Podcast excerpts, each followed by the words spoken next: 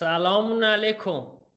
اولین سلام سال 1300 رو. این 1300 هم خیلی عجیب شده. همه فرهیخته ها اول میگن 1300 ما هم فرهیخته هستیم همینجوری میگیم. خیلی مخلصیم. سال نوتون مبارک. امیدواریم که سال گذشته آنچنان بد برای شما حداقل از نظر شخصی نبوده باشه و سال جدید هرچه که خوبیه به سمتتون روانه بشه و از این آرزوهای خوب و این چیزا خلاصه. اولین اپیزود ما توی سال جدیده و مقدمه رو کم می‌کنیم که بریم سراغ اصل مطلب و غیبت طولانی مدتمون رو تقریبا جبران کنیم. بریم یه آهنگ بشنویم و برگردیم تا اپیزود رو شروع کنیم.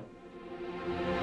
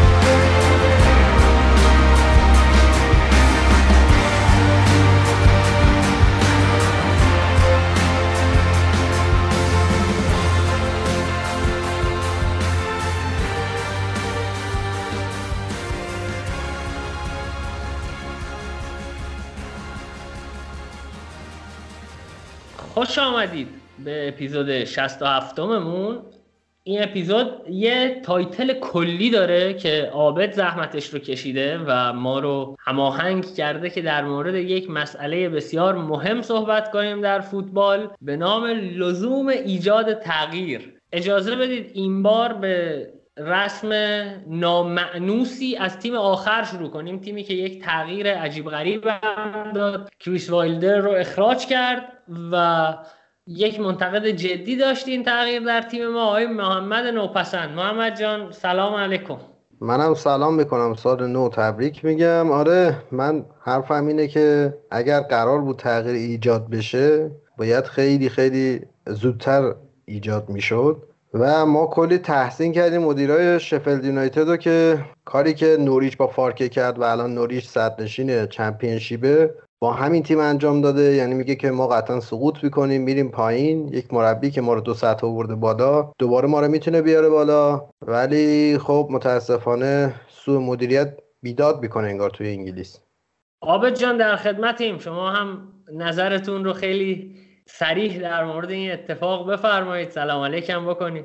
آقا عیدتون مبارک باشه. ان که سال خوبی داشته باشین. بحث همینه که محمد حالا ما موضوعمون لزوم ایجاد تغییره طبعا یه بحثی هم که از اینه که شفیلد درسته الان این تغییر تغییر مناسبی نبود فکر کنم همه هم با این قضیه موافقیم هیچ بحثی نباشه توش که اگر قرار بود که تغییر ایجاد بشه همون نیم فصل اول که حالا یک اندک شانسی برای برگشت بود می‌تونستن این تغییر رو انجام بدن. و اینکه الان دنبال چی هستن شاید با کریس وایلدر شانس بیشتری داشته باشن که سال بعد بتونن بیان بالا. ولی یه بحث دیگه هم هست که آیا خود کریس وایلدر در همون نیم فصل به این نتیجه نرسیده بود که خودش باید یک تغییراتی توی شیوه بازیش ایجاد بکنه یا نه؟ یعنی این بحث هم هست.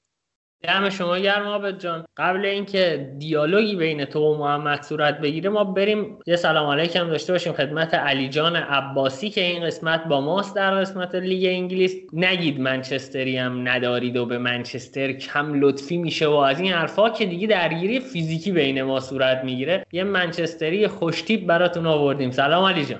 منم سلام عرض می‌کنم خدمت شما و بینندگان شنوندگان کات‌بک در واقع. عید رو به همه تبریک میگم و امیدوارم امسال سال بهتری از سالهای قبل باشه. درباره کریس وایلدر خیلی بحث زیاده. کریس وایلدر خب یک اختلافی با مدیریت داشت در مورد حقوق کم تیمش که خب نصف اوریج لیگ در مقابل خریدهای کم تیم با مدیریت اختلاف داشت. در برابر بازیکن قرضی نگرفتن اختلاف داشت و خیلی اختلافاتش زیاد بود که باعث شده بود که عملا این ادامه کار ممکن نباشه از یک جایی به بعد. که خب حالا من باز وقتی برگردیم بیشتر می‌تونم در موردش صحبت کنم.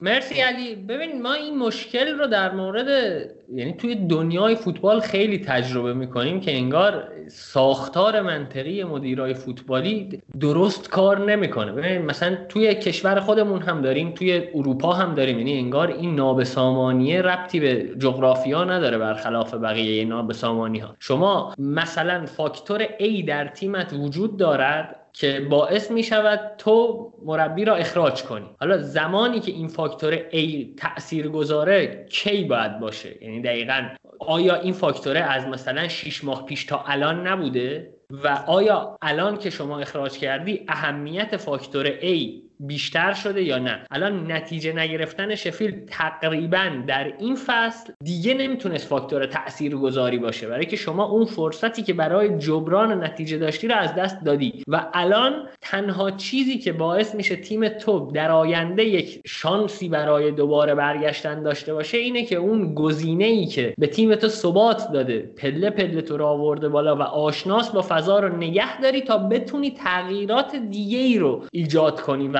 سیستمت رو موفق کنی. یعنی دقیقا جایی که ایجاد تغییر برای تو هیچ نفعی نداره دست می‌زنی به ایجاد تغییر. و جایی که ایجاد تغییر می‌تونسته برای تو یک ارزش افزوده شاید ایجاد کنه اتفاق اقلانی نیست. حداقل توی وست بروم زمانی این اتفاق افتاد که یک شانسی برای تغییر روند وجود داشته. ولی توی شفیل این شانس دیگه رسما روی کاغذ همه یعنی روی کاغذ کاهی فقط شانس دارن که تغییری صورت بگیره. حالا نبید من فکر می‌کنم که با توجه به شرایطی که اتفاق افتاد توی تابستون و حتی تیمای بزرگم در مشکلات مالی داشتن و نمی‌تونستن راحت دست به جیب بشن و خرید بکنن اتفاقا هم این تیمای بزرگ هم خیلی بازیکن داشتن توی ترکیبشون که بعدشون نمی اومد که از حقوقشون حداقل خلاص بشن و این تیمای کوچیک شانس خوبی داشتن که بتونن این بازیکنها رو قرضی به تیم خودشون اضافه بکنن. ولی شفید توی این موقعیت هم تصمیم گیری درستی نکرد. یعنی حالا یه نمونهش بروستر که بازیکن لیورپول بود و ما شناخت خوبی ازش داشتیم با مبلغ خیلی بالایی هم خریده شد ولی دریغ از یک گل و حتی بازی هم به مقدار مناسب بهش نمی‌رسه. یعنی به درد ترکیب شفیل نمی‌خورد. همون موقع هم که خریدن کریس والدر من یادمه که مصاحبه کرد گفت با چاره ای نداشتیم که مجبور شدیم این بازیکن رو بخریم. ولی به نظرم می‌تونستن با اون هزینه راحت دو تا سه تا بازیکن قرضی بیارن تو تیمشون و امسال باز هم حالا نه مثل عملکرد پارسالشون چون خودشون هم می‌دونستن که پارسال اوور داشتن. ولی می‌تونستن تو لیگ بمونن حداقل. ولی تصمیمات اشتباه یعنی من تو این زمینه به کریس والدر حق میدم که شاکی باشه.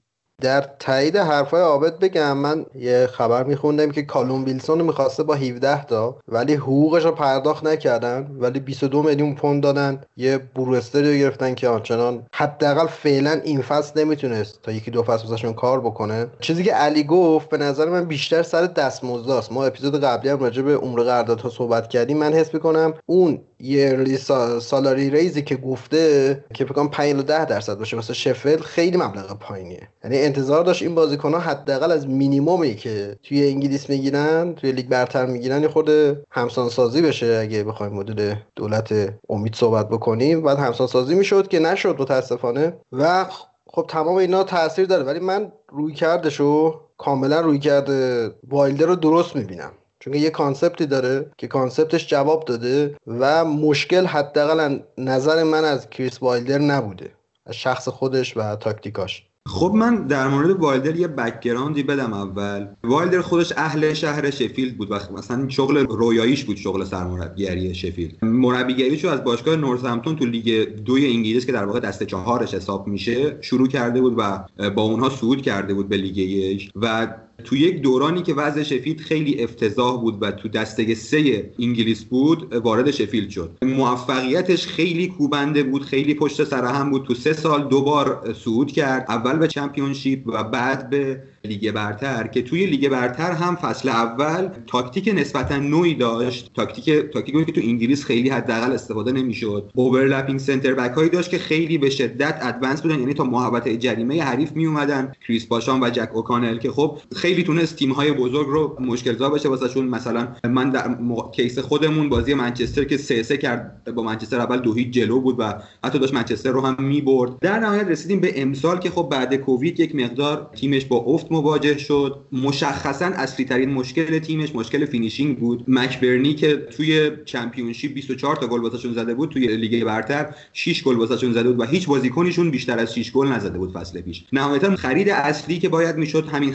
نوک حمله بود که به اولی واتکینز و یک گزینه دیگه که محمد گفت کالوم ویلسون چش داشت که در نهایت نتونست اونها رو بخره و براش رایان بروستر رو خریدن که 18 میلیون براشون هزینه داشت. ولی این هزینه رو قرار تو 5 سال پرداخت کنن واسه همین خیلی بار مالی واسهشون نداره و در نهایت هم بروستر به خاطر تجربه‌ای که توی چمپیونشیپ داره از قبل و برای سوانزی توی سال گذشته توی 22 تا بازی 11 گل زده وقتی سقوط می‌کنن قرار به دردشون بخوره. ولی در نهایت گزینه مناسب برای نگه داشتن توی لیگ برتر نبود به نظر من بروستر. خب این فصل شروع شد مشکلاتشون با مدیریت. خب مخصوصا حقوق بازیکن‌ها که به شدت پایین بود. خب در نتیجه بازیکن‌های خوبی نمی اومدن تو این تیم. حقوقشون متوسط هفته 30 هزار پونده. اوریج لیگ 60 هزار پونده که خب خیلی فاصله زیاده. و یک مشکل دیگه هم که بود به نظر می اومد که مدیریت تو نیم فصل قانع شده بود که تیم قرار سقوط کنه و نمی‌خواد کوچکترین خرجی واسه گرفتن بازیکن قرضی بکنه. در صورتی که این هم خیلی غیر منطقی بود و وایلدر هم از این خیلی ناراحت بود. چون که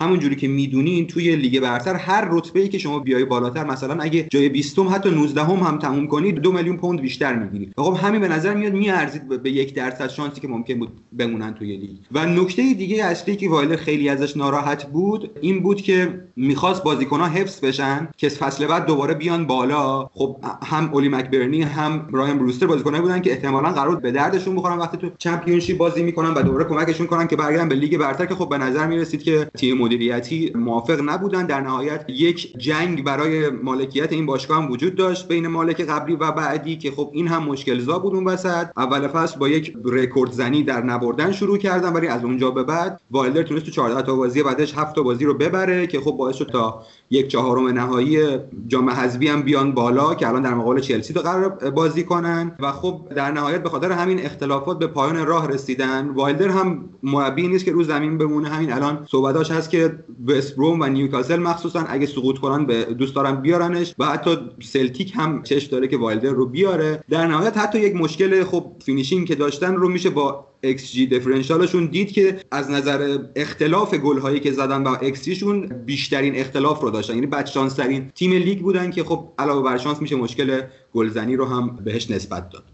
ممنون علی جان. قبل اینکه بریم سراغ محمد من از محمد یه سوالم داشتم که خواهش می‌کنم بعد از اینکه به صحبت های علی نظرش رو نسبت به صحبت های علی گفت به سوال منم جواب بده. ببینید ما بارها صحبت کردیم توی پادکست که بعد فنی یعنی اون چه در زمین رخ می‌دهد و کادر فنی مسئول اون هست شاید تمام زمینه های موفقیت نباشه. تمام آنچه ما برای موفقیت لازم داریم اون بعد فنی نیست. و چه می‌دونم نگه داشتن روانی تیم نحوه مدیریت کل باشگاهه و یه پکیجه که نهایتا باعث میشه که یک تیم موفق بشود یا نشود. حالا موفقیت برای شفیلد رو اگر ما موندن در لیگ در نظر بگیریم و نخوایم خیلی خوشبینانه نگاه کنیم وقتی از لزوم ایجاد تغییر صحبت می‌کنیم باید مشخصم کنیم که تغییر توی کدوم یکی از این ابعاد. و اینجا شما دارید یقه مدیریت رو می‌گیرید و میگید اون روی کرده بوده که نیاز به تغییر داشته روی کرده مدیریت بوده. در صورتی که توی زمین هم من فکر می‌کنم که احتیاج بوده کریس وایلدر تغییراتی رو نشون بده و هیچ تغییری در زمینه فنی از تیم کریس وایلدر نمی‌دیدیم. هیچ. یعنی من ندیدم. مطلقا هیچ بوده از نظر من. شاید اشتباه کنم اگه بوده به هم بگید. و بعد من فکر می‌کنم که مشکلات مدیریتی شفیلد باعث نمیشه این سطح از تفاوت رقم بخوره بین لستر و شفیلد. پارسال شفیلد از لستر 5 تا نمی‌خورد و امسال از نظر فنی توی زمین هم کت بسته در مقابل خیلی از تیم‌ها ظاهر شده. چرا به خود کریس وایلدر خورده نمی‌گیرید در این زمینه؟ خب من دو تا نکته رو سریع بگم. اولا که علی گفت overlapping center back تاریخ تاکتیک ها رو اگر در آینده ببینیم کریس وایلدر یکی از مهمترین آدما خواهد بود توی زمینه تاکتیک فوتبال. حالا بعدا نقاط اگه بخوان کشف بکنن به کریس وایلدر می‌رسن. این یه نکته. من مطمئنم با این خرج نکردن های مالک های شفیلد از نظر درآمدزایی شفیلد یکی از پولدارترین و پردرآمدترین تیم هاست واسه مالکش. این دو تا نکته بود که بعد می‌گفتم. در مورد نکته که نوید گفت اولا که بعد از تغییر رو تعریف بکنیم که ببینیم مثلا لازم بوده یا لازم نبوده که تغییر ایجاد بشه. من خیلی خلاصه اگه بخوام توضیح بدم تغییر رو تو فوتبال باید تعریف کنیم. مثلا تعریف چیه؟ یکی تعریف تو فلسفه است. که مثلا مربی تا الان مثلا مالکیتی بازی می‌کرده از حالا بعد حالا می‌خواد انتقالی بازی کنه که خیلی تغییر خیلی کلی و عجب غریبی معمولا انجام نمیدن. یکی تغییر تو آرایش فرمیشن مثلا 4 3 بوده. حالا می‌خوان 4 2 1 4 4 2 بازی بکنن. متداول ترین و رایج ترین نوع تغییر همون ترکیبه ولی با تغییر شعاع های حرکتی مثلا تا حالا دو تا 6 داشتیم یه 8 حالا می‌کنیم یه 6 دو تا 10 نمی‌دونم وینگرا رو باز می‌کنیم و غیره. بعدی تغییر در بازیکناست که خود اینم دوباره دو روی کرد داره. مثلا جورجینیو بازیساز میره بیرون دوباره کوواچیچ بازیساز میاد. یعنی صرفا بازیکن تغییر می‌کنه. و یا اینکه نه جورجینیو بازیساز میره بیرون و کانته تخریبی میاد تو. اینم یه نوع تغییره که داریم. آخرین نوع تغییر هم که تغییر تو کادر فنیه. حالا یا مربی رو تغییر میدیم مربی کلا میره یا اینکه مربی assistant ا و دستیاراشو عوض می‌کنه. مثل رفتن کارلوس مثلا از یونایتد بوواچ از لیورپول یا مثلا الان مورینیو دو تا دستیار رفته و برده دستیار یک و دو لیل و پارسال برداشته آورده این کل concept تغییره که بعد تو کدوم پارامترها می‌خوایم تغییر بدیم و چه خروجی می‌خوایم بگیریم. ببین در رابطه با این نکته حفظ تیم می‌خواستم یه نکته بگم اینکه الان شفیلد لیگ برتری رو بیایم قیاس بکنیم با نوریچی که سقوط کرده. ببین پارسال نوریچ بازیکنای شاخصتری داشت نسبت به شفیلد. ببین همه می‌دونیم شفیلد بازیکن ستاره به اون شکل نداره بیشتر تیم محوره. شاید بگیم ستاره ترین بازیکن شاخص ترین بازیکنش همین لاندستروم بود که اونم آخر فصل به علت همین دستمزدهای پایین زد زیر میز و گفتش که من دیگه تو این تیم نمیمونم و آخر فصل هم جدا میشم. یعنی می‌تونستن پارسال باش تمدید بکنن ولی احتمالا پیشنهاد درست حسابی بهش نرسید که تمدیدم نکرد. ولی نوریچو داریم که بوندیا و کانتفل فکر کنم خیلی پیشنهاد داشتن اما با چنگ و دندون تونستن اونا رو حفظ بکنن به هر شکلی که بوده. و الان هم مسیرشون برای برگشت به لیگ یه مقدار هموارتره. در رابطه با تغییری که محمد حالا عوض بکنیم بحث و بیایم روی این تغییرهایی که صحبت کردی. به نظرم سیستمش قابل تغییر بود تا حدودی. نه اینکه بگیم کلش عوض بکنه ولی 5 3 می‌شد یه مقدار به سمت 3 5 2 حرکت بکنه و یک مقدار حداقل شعاع حرکتی بازیکن‌ها رو تا حدودی جابجا جا بکنه به شکلی که کل ساختار تیم به هم نریزه ولی راحتتر بتونه. چون بزرگترین مشکلی که ما توی شفید حداقل من می‌دیدم اینی که توپ رو از دفاع به حمله رسوندن براش خیلی مشکل بود. هافبکاش به اون شکل کار نمی‌کردن و wing-back اش مسیر خیلی زیادی رو هی باید می‌رفتن و میومدن به نظرم می‌شد توی این قضیه یک مقدار تغییر ایجاد می‌کرد ولی نکرد. عابد ایجاد کرد تغییر. 5 2 هم بازی کرد 5 یعنی 5 2 هم به عنوان plan B داشت ولی کلا جواب نمی‌داد. به نظر من مشکل جای دیگه بود. به نظر من نیاز بود که یه خونه تکونی انجام بدن. حالا علتش رو جلوتر میگم که چرا باید این کارو بکنن؟ چون که بازیکنها دیگه دارن پس می‌زنن. چه رویکرد مربی و چه تاکتیکا رو. در اگر قرار بود کریس وایلدر رو نگه داریم باید بازیکنها رو می‌دادیم بره. این حالا نظر شخصی من می‌تونه اشتباه باشه. ببینیم به نظر من هم مشکل دقیقا مشکل recruitment بود. یعنی به نظر می‌رسید اون اوایل خیلی تیمش علت overperform کردنش این بود که خیلی کریس خوب می‌تونست به تیم انگیزه بده. ولی خب تو تا یه جایی می‌تونی به تیم انگیزه بده علت اینکه تیمای مورینیو هم این سالا اخیرا اولش خیلی خوب دارن شروع می‌کنن و بعد یهو انگار تیم افت می‌کنه اینکه این انگیزه نمیشه به صورت پایدار و مستمر واسه کل فصل فقط با انگیزه تیم رو هدایت کنی. یه جایی به بعد باید بازیکنهای بهتر بیاری که به نظرم شفیلد توی این زمینه بد عمل کرد و خب مشکل اصلی که نوک حمله بود رو حل نکرد. قطعا اگه طرفدارا تو استادیوم بودن و با این همه طرفداری که وایلدر داره احتمالش خیلی کم بود که بتونن برکنارش کنن. یکی از دلایل اصلی ناراحتی وایلدر هم بود که وایلدر از همون اول که اومده بود نقش manager رو تو تیم داشت و از آکادمی گرفته تا تیم اصلی همه چی بر عهده وایلدر بود. و وایلدر دیگه تا یه جایی ناراضی بود. دوست داشت تیمش football director داشته باشه. و خب یکم در مورد مربی جدیدشون هم صحبت کنم. هکینگ باتم هست که تونسته بود چند سال پیش بارنزلی رو از لیگ دو بیاره لیگ یک. و یه سری توی لیدز قبل بیلسا یه دوره ای داشت که اونجا هم تا به محض اینکه بیلسا اویلیبل شد اخراج شد و در نهایت هم یک دوره کوتاه تو اسکاتلند بود که خیلی موفق نبود. آره این نکته ای که علی میگه که ما فارسیش اگه بخوایم ساده بگیم اینه که غیرت تا یه جایی جواب میده و نمیشه همه بار تیم رو بذاری رو غیرت بازیکن ها حالا بحث رو کلی تر کنیم. اینکه اساسا اون چیزی که باعث میشه شما فکر کنی تیمت نیاز به تغییر داره چیه؟ آیا نتیجه نگرفتنه؟ آیا یک به قول رخوتی از نظر تاکتیکیه که اگر نتیجه هم بگیری شما نیاز داری تغییر کنی. مثلا من بخوام یقه خود محمد رو بگیرم اینه که آقا شما توی دو سه هفته آخر لیورپول داشت نتیجه هم می‌گرفت. یعنی مثلا لایپزیگ رو می‌برد دو بار رفت و برگشت لایپزیگ رو می‌بره. تیم آقای ناگلزمن که خیلی هم دوستش داری. و بعد تو میگی که من بازی لیورپول رو هم نمی‌بینم. چیه؟ اون چیزی که توی لیورپول الان. حالا بیا اون نتیجه نگرفتن اول فصل رو که منم باهات موافق بودم. بذاریم کنار. توی این برهه‌ای که لیورپولی نتیجه رو هم می‌گیره اون چیه که محمد تو باعث میشه به کلوب نقد کنی بگی که داره دگم میشه و پافشاری می‌کنه بر یک چیزی که باید تغییر کنه.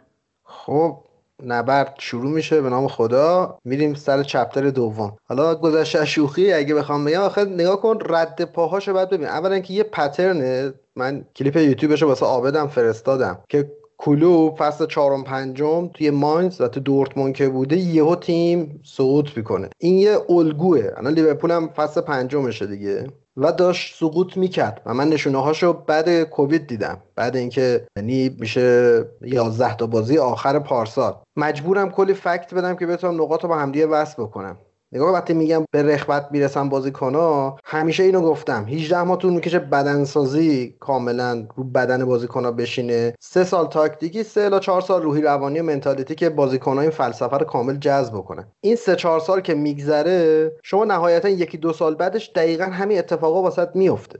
خب چند تا مثال می‌زنم. خود دورتموند و ماینز کلوب هست و کلی تیم های دیگه. شما نگاه کن. پپ توی بارسا چند سال بود؟ چهار سال. توی بایرن چند سال بود؟ چهار سال. فرگی هر چهار پنج سال یک بار. بازیکناشو کلا میریخ بیرون. بازیکن جدید میورد فرگی سه بار چرخش تاکتیکی داشت. 442 کلاسیک بازی کرد. 4411 بازی کرد. و حتی اومد 433 بازی کرد. یعنی هم در فلسفه خودش تغییر ایجاد کرد هم توی بازیکنایی که داشت. مورینیو هیچ جا بیشتر سه سال نبوده. توی هیچ تیمی. تو دوران اوجش هر تیمی دو سه سال بوده. تاتنهام چه زمانی با پوچتینو به مشکل برخورد؟ فصل پنجمش. کریس وایلدر چه فصلی مشکل برخورد با تیمش؟ فصل پنجمش. یعنی من میگم بعد فصل سوم چهارم پنجم شما باید یه تغییر ایجاد بکنید. یکی از بازیکنان سابق ما تو همون کلیپ هست من اسمش هم یادم رفته. میگه کلوب دقیقا مثل یه کسی هست که هی شما رو هول میده هی شما رو تهییج می‌کنه. بعد یه مدتی شما میگی دیگه shut up بس دیگه. مثلا دیگه انگار بازیکن داره پس می‌زنه این قضیه نشونهاش علاوه فنی هم شما می‌تونید ببینید. هیچ وقت لیورپول انقدر pressing ش ضعیف نبوده. خط حمایتش انقدر بد حمایت نمی‌کرده. PPDA پارسال لیورپول 8 ممیز 01 بوده. امسال 9 ممیز 3 عددا شاید به نظرتون خیلی عدد گنده نباشه. مثلا 13 14 درصد باشه. توی فوتبال 2 3 درصد خیلی عدد بزرگیه به نظر من. خب دقیقا در ادامه حرفای محمد بگم که به نظر من کاری که گواردیولا این فصل کرد خیلی کار بزرگی بود که دقیقا بعد از همون چهار پنج فصل به یک بار یک تحول خیلی کلی به وجود آورد. یک سری concept جدید وارد تیمش کرد که لزوما جدید هم نبودن در راستای همون فلسفه خودش بودن ولی کمک کردن که تیم دوباره بتونه نتایج خیلی خوبی بگیره. خب گواردیولا الان تیمش تو 24 بازی 23 بازی برده غیر از یه بازی که جلوی ما باختن. و غیر از اون کلی تغییر استرلینگ داشته تیمش. شما الان نگاه کنید تو تیمشون به شدت چند نفر جلو با همدیگه جابجا میشن. یعنی قبلا وینگرها جزو این جابجایی نبودن ولی الان حتی محرز و استرلینگ هم جابجا میشن میان وسط میان مرکز. دیبروینه میره سمت راست برناردو میاد سمت چپ. یعنی خیلی جابجایی ها زیاد شده تو تیمشون و این concept هم concept جدیدی نیست. من دیروز علیرضا جوادی یک ویدیو از یوردی کرایوف گذاشته بود که داشت در مورد بارسلونای کرایوف صحبت می‌کرد که می‌گفت که دقیقا در زمان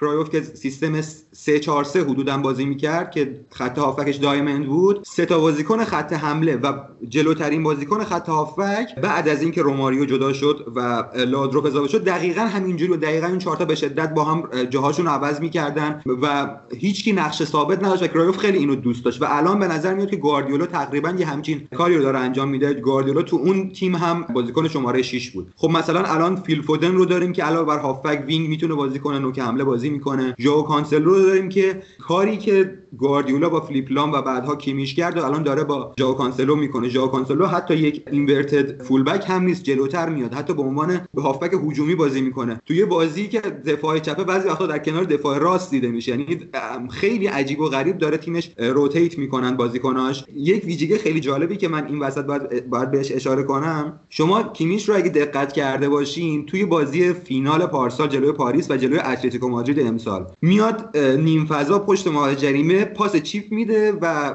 کینگزلی کومان گل می‌زنه. دقیقا همین اتفاق این فصل با ژائو کانسلو جلوی مونشنگلادباخ بازی رفت افتاد. دقیقا ژائو کانسلو میاد تو half space پشت محوطه جریمه دو تا پاس chip میده و دو تا گل می‌زنه به مونشنگلادباخ یعنی گواردیولا میاد دوباره کارهایی که قبلا کرده رو تکرار می‌کنه با بازیکناش. این rotation role ها به حدیه که مثلا دیبروینه بعضی وقتا تو بازی دیده میشه که حتی نقش دفاع راست رو بازی می‌کنه واکر میاد جلوتر و علاوه بر اینها واسه بازی های مختلفش شیوه های مختلفی داره. مثلا وقت هایی که احتیاج به پرس داره گابریل جسوس رو وارد می‌کنه. گابریل جسوس بازیکنی نیست که نقش نوه خیلی کلاسیک باشه ولی توی پرس کردن به نظر من در کنار لاکازت و تیمو ورنر یکی از بهترین بازیکنهای دنیاست. یعنی به شدت باهوش به شدت با تجربه پرس می‌کنه و زوجش کنار برناردو به عنوان دوتا بازیکن جلوی زمین مخصوصا توی پرس کردن کاملا از خط دفاعی تیم حریف رو از کار میندازن ممنون علی من در توضیح حرفهای علی بگم اون ویدیویی که علی نام می‌بره ازش ما داریم زیرنویسش می‌کنیم و بخشیش رو توی اینستاگرام ما به آدرس cutback underline IR می‌تونید ببینید. بعد از اینکه این اپیزود رو شنیدید می‌تونید اونجا هم ببینیدش. من در مورد حرفهای محمد و علی یه چیزی بگم که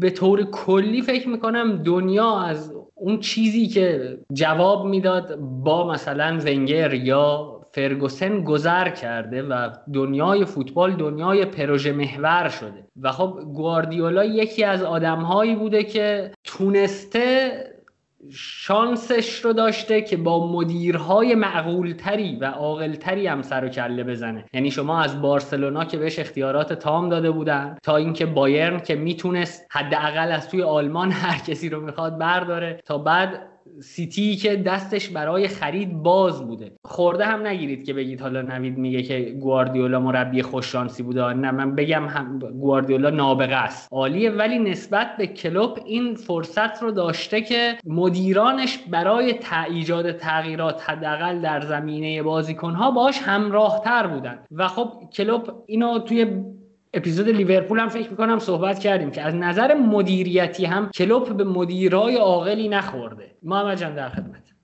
خب خدمت از ماست. به نظر من واسه ترکیب اصلی بازیکنی اضافه نکرده. یه روبن دیاز اضافه شده. همه بازیکن ها ابزارهای سال قبل بودن. در راستای حرفای علی حتی همون 4 3 که دوتا inverted میان مرکز زمین هم اگه دقت کنید با اون concept ی که داشت دو سال پیش تفاوت داره. این 4 3 3 نه کاذب داره. یکی از وینگرها یا هافبک ها میشن نه کاذب میان عقب. ولی قبلا یه دونه poacher داشت که آگرو بود. در مورد کرویف هم که گفتی کرویف زمانی که از آژاکس میاد میره بارسلون دیگه اون 4 3 هلندیشو اجرا نمی‌کنه. میاد 3 4 3 لوزی بازی می‌کنه. نکتهش اینه که کلوب با این ابزاری هم که داره تغییر ایجاد نکرد. گفت ما با این تیم به صورت حالا شکست ناپذیر و حماسی قهرمان شدیم. ترکیب جواب داده با همین فرمون میریم جلو. ولی گاردیولا پیش بینی کرد اینو. گاردیولا این فصل اول فصل به خاطر اینکه توی transition ها بهتر باشه گوندوغان رو چسبون به رودری. رودری بازیکن ها رو مارک می‌کرد گوندوغان پرسا رو میذاشت. 4 4 2 4 2 3 1 بازی می‌کردن. بعد 4 4 2 بازی می‌کرد با دو تا false nine به صورت خطی که خیلی عجیب بود. بعد اومد دوباره شیفت کرد رو 4 3 3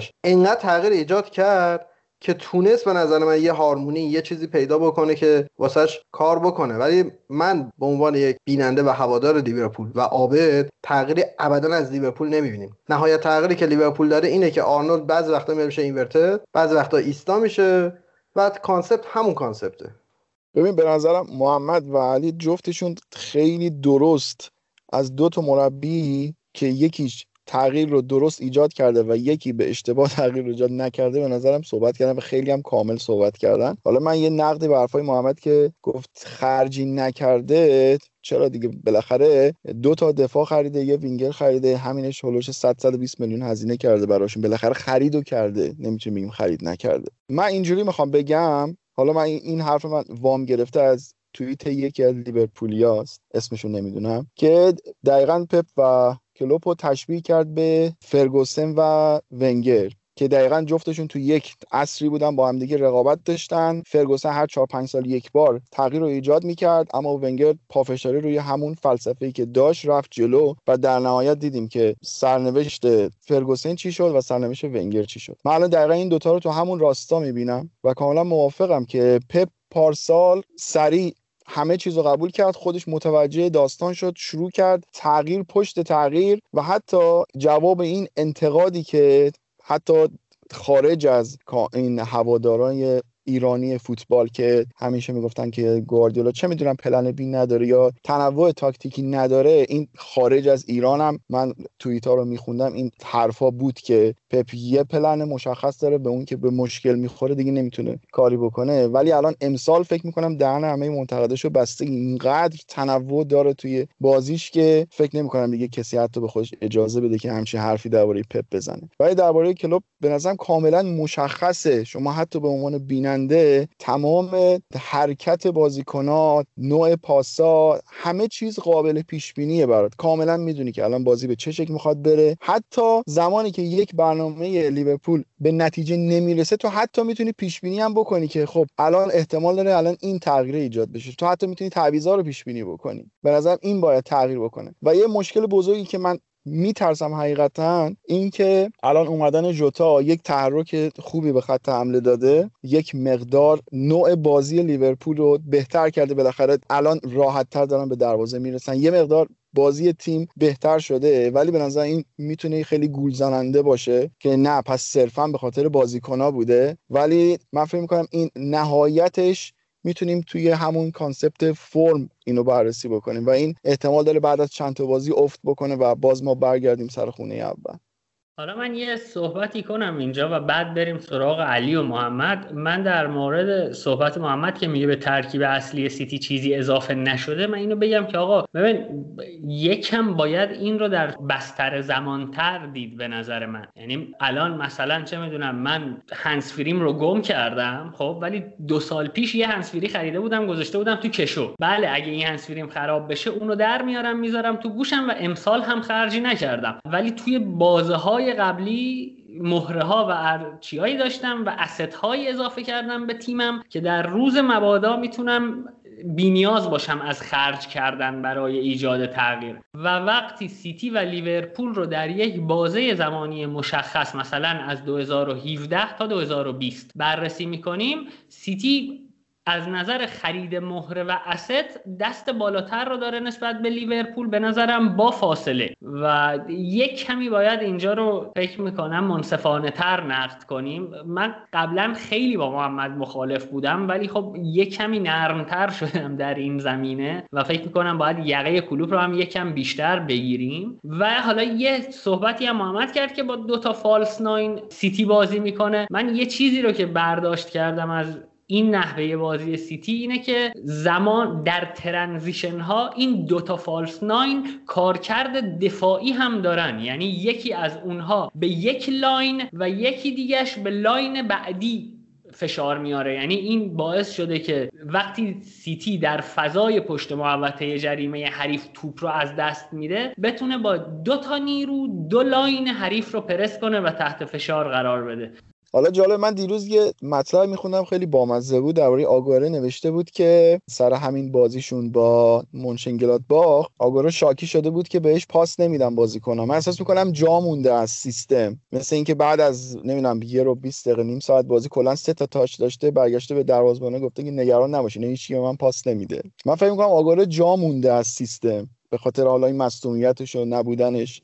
در باره آگورو بگم که در تایید حرفای عابد آگورو تو بازی وست هم از اول فیکس بود و به شدت بد بود و حتی گلی که خوردن هم کسی بود که توپ رو لو داد. آگورو دقیقا به نظر میاد که این فصل فصل آخرشه و لینک شده به بارسلونا که به نظر میاد که قراره از سیتی بره و اون هنسفری که دو سال پیش نوید خریده بود اینجا جان ستونز بود. کسی بود که چند سال پیش با یه record signing گرفته بودنش و وقتی که امریک لاپورت یه فصل خیلی بد رو داشت اومد بهترین فصل career ش رو به اجرا گذاشت و در کنار روبن دیاز یک زوج خیلی قوی رو تشکیل داد. یکی دیگه از چیزهایی که دیاز به تیم اضافه می‌کنه بازیکنهای سیتی به خاطر همین جابجایی و تکنیکی که دارن خیلی بازیکن به خودشون جذب می‌کنن و در نتیجه فضا خیلی آزاد میشه.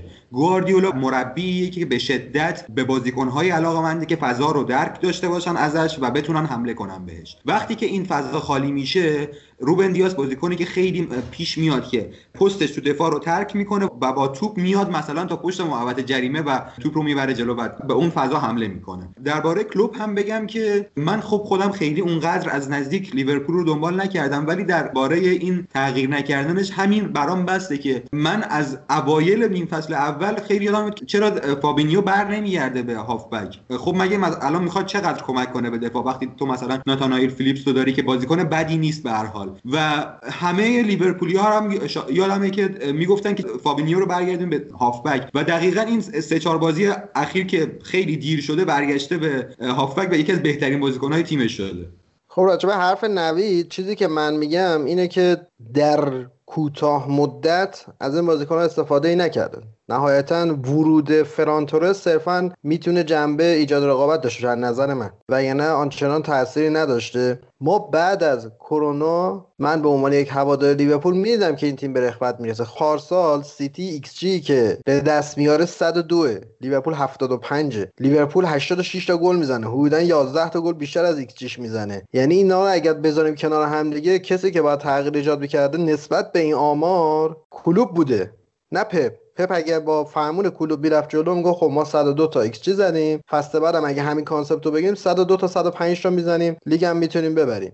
محمد زدن این حرفه من کاملا باهات موافقم. یعنی اصلا هیچ شکی در این درستی این حرف تو ندارم. ولی زدن این حرفه برای ما یکم راحت تره به این دلیلی که فصل پیش گواردیولا سرپوزی خورده و تیم کلوب نخورده. یعنی کلوب با اون تیم تونسته قهرمان بشه و تغییر دادن توی تیم قهرمان یکم سختتره و گواردیولا فصل پیش به بنبست خورده و طبیعیه که بره سراغ تغییر. این اصلا به این دلیل نیست که یعنی این حرفم به این معنی نیست که بخوام باید مخالفت کنم. میگم که اینها هم تأثیر گذاره صرفا.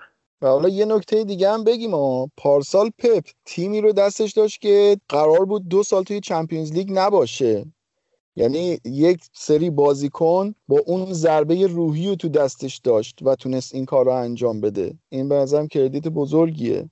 حالا این سوء برداشت نشه که حالا کلوب باید تغییر بکنه. یعنی کلوب رو اخراج کنه یه مربی جدید بیاد. اصلا این شکل نیست. من reference میدم به مصاحبه زورک توی دورتموند که گفت اگر برمیگشتم به گذشته کل 25 تا بازیکن رو میفروختم و کلوب رو نگه میداشتم. همینجوری که بعد اینکه کلوب رفت کلا کاریزما و شخصیت تیم از بین رفت. الان اگه لیورپول می‌خواد تغییر کنه حداقل 10 تا بازیکن 9 تا بازیکن از تیم باید برن. حتی بازیکن با اسمای بزرگ حتی صلاح حتی مانه حتی فیرمینو. فاینالدوم که دیگه اون مشخصه قطعا باید بره. و خیلی بازیکنهای دیگه. شما بعد کووید تا الان لیورپول دو تا یا سه تا بازی 4 2 3 1 بازی کرد که شکیری اومد و تغییر ایجاد شد و زمانی هم که ژوتا رو فرم بود لیورپول دو تا یا سه تا بازی هر چهار تا رو همزمان بازی داد. ولی من برداشت من با شناخت نسبت به کلوپی که از ماینز دارم follow ش می‌کنم اینه که چون که بوواچ mastermind یک آدم بسیار باهوش از نظر تاکتیکی دیگه نداره و پپین لیندرز 34 5 سالم آدم این کار نیست حقیقتا نتونست پافشاری کنه روی اون آرایش جدیدش. در نتیجه لیورپول فعلا با این 4 به رخبت رسیده عابد گفت ما پلن A B C دیمو مشخصه. یعنی اگه تغییری می‌خواد ایجاد بشه تیم آنالیز حریف اون 20 نفری که کارشو اینه زودتر می‌دونن که ما می‌خوایم چیکار بکنیم. دم دیگر محمد که این که گفتی سوء برداشت نشه برای ما مشخص شد که فاکتوری که میگیم در لیورپول باید تغییر کنه چیه؟ یعنی این خیلی مهم بود. الان ما در مورد شفیلد صحبت کردیم که یک تغییر نافرجام داشت یا یه جای بد تغییر داده. در مورد لیورپول هم صحبت کردیم که احتیاج به تغییر داره و محمد مشخص کرد که در کدام حوزه و در کدام بعد نیاز به تغییر داره فکر می‌کنم اگر نکته ای بچه ها دارید بگید که بحث لیورپول رو ببندیم بریم سراغ چلسی. آبد گویا نکته داره.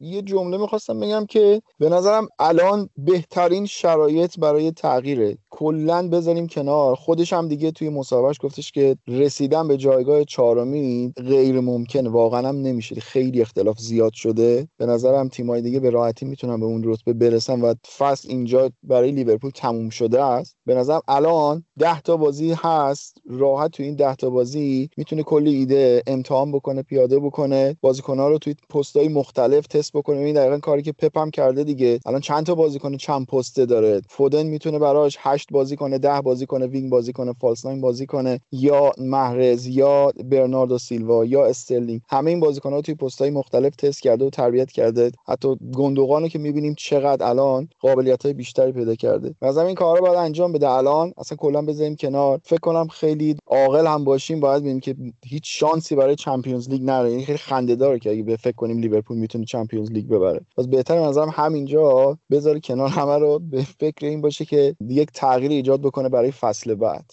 و عابد این تغییر به نظر من تغییریه که باید پارسال بعد اینکه قهرمانی لیورپول مسجل شد انجام می‌داد. نباید می‌رفت واسه شکستن رکورد و اون مسیری که رفت. باید حتی همین کرتیس جونز و این بازیکنایی که اصلا اون موقع بازی می‌داد و تغییر اون موقع انجام می‌داد و نهایتا حس می‌کنم به قول تو الان 10 تا بازی داره واسه آزمون خطا که می‌تونه خیلی کارو توش بکنه.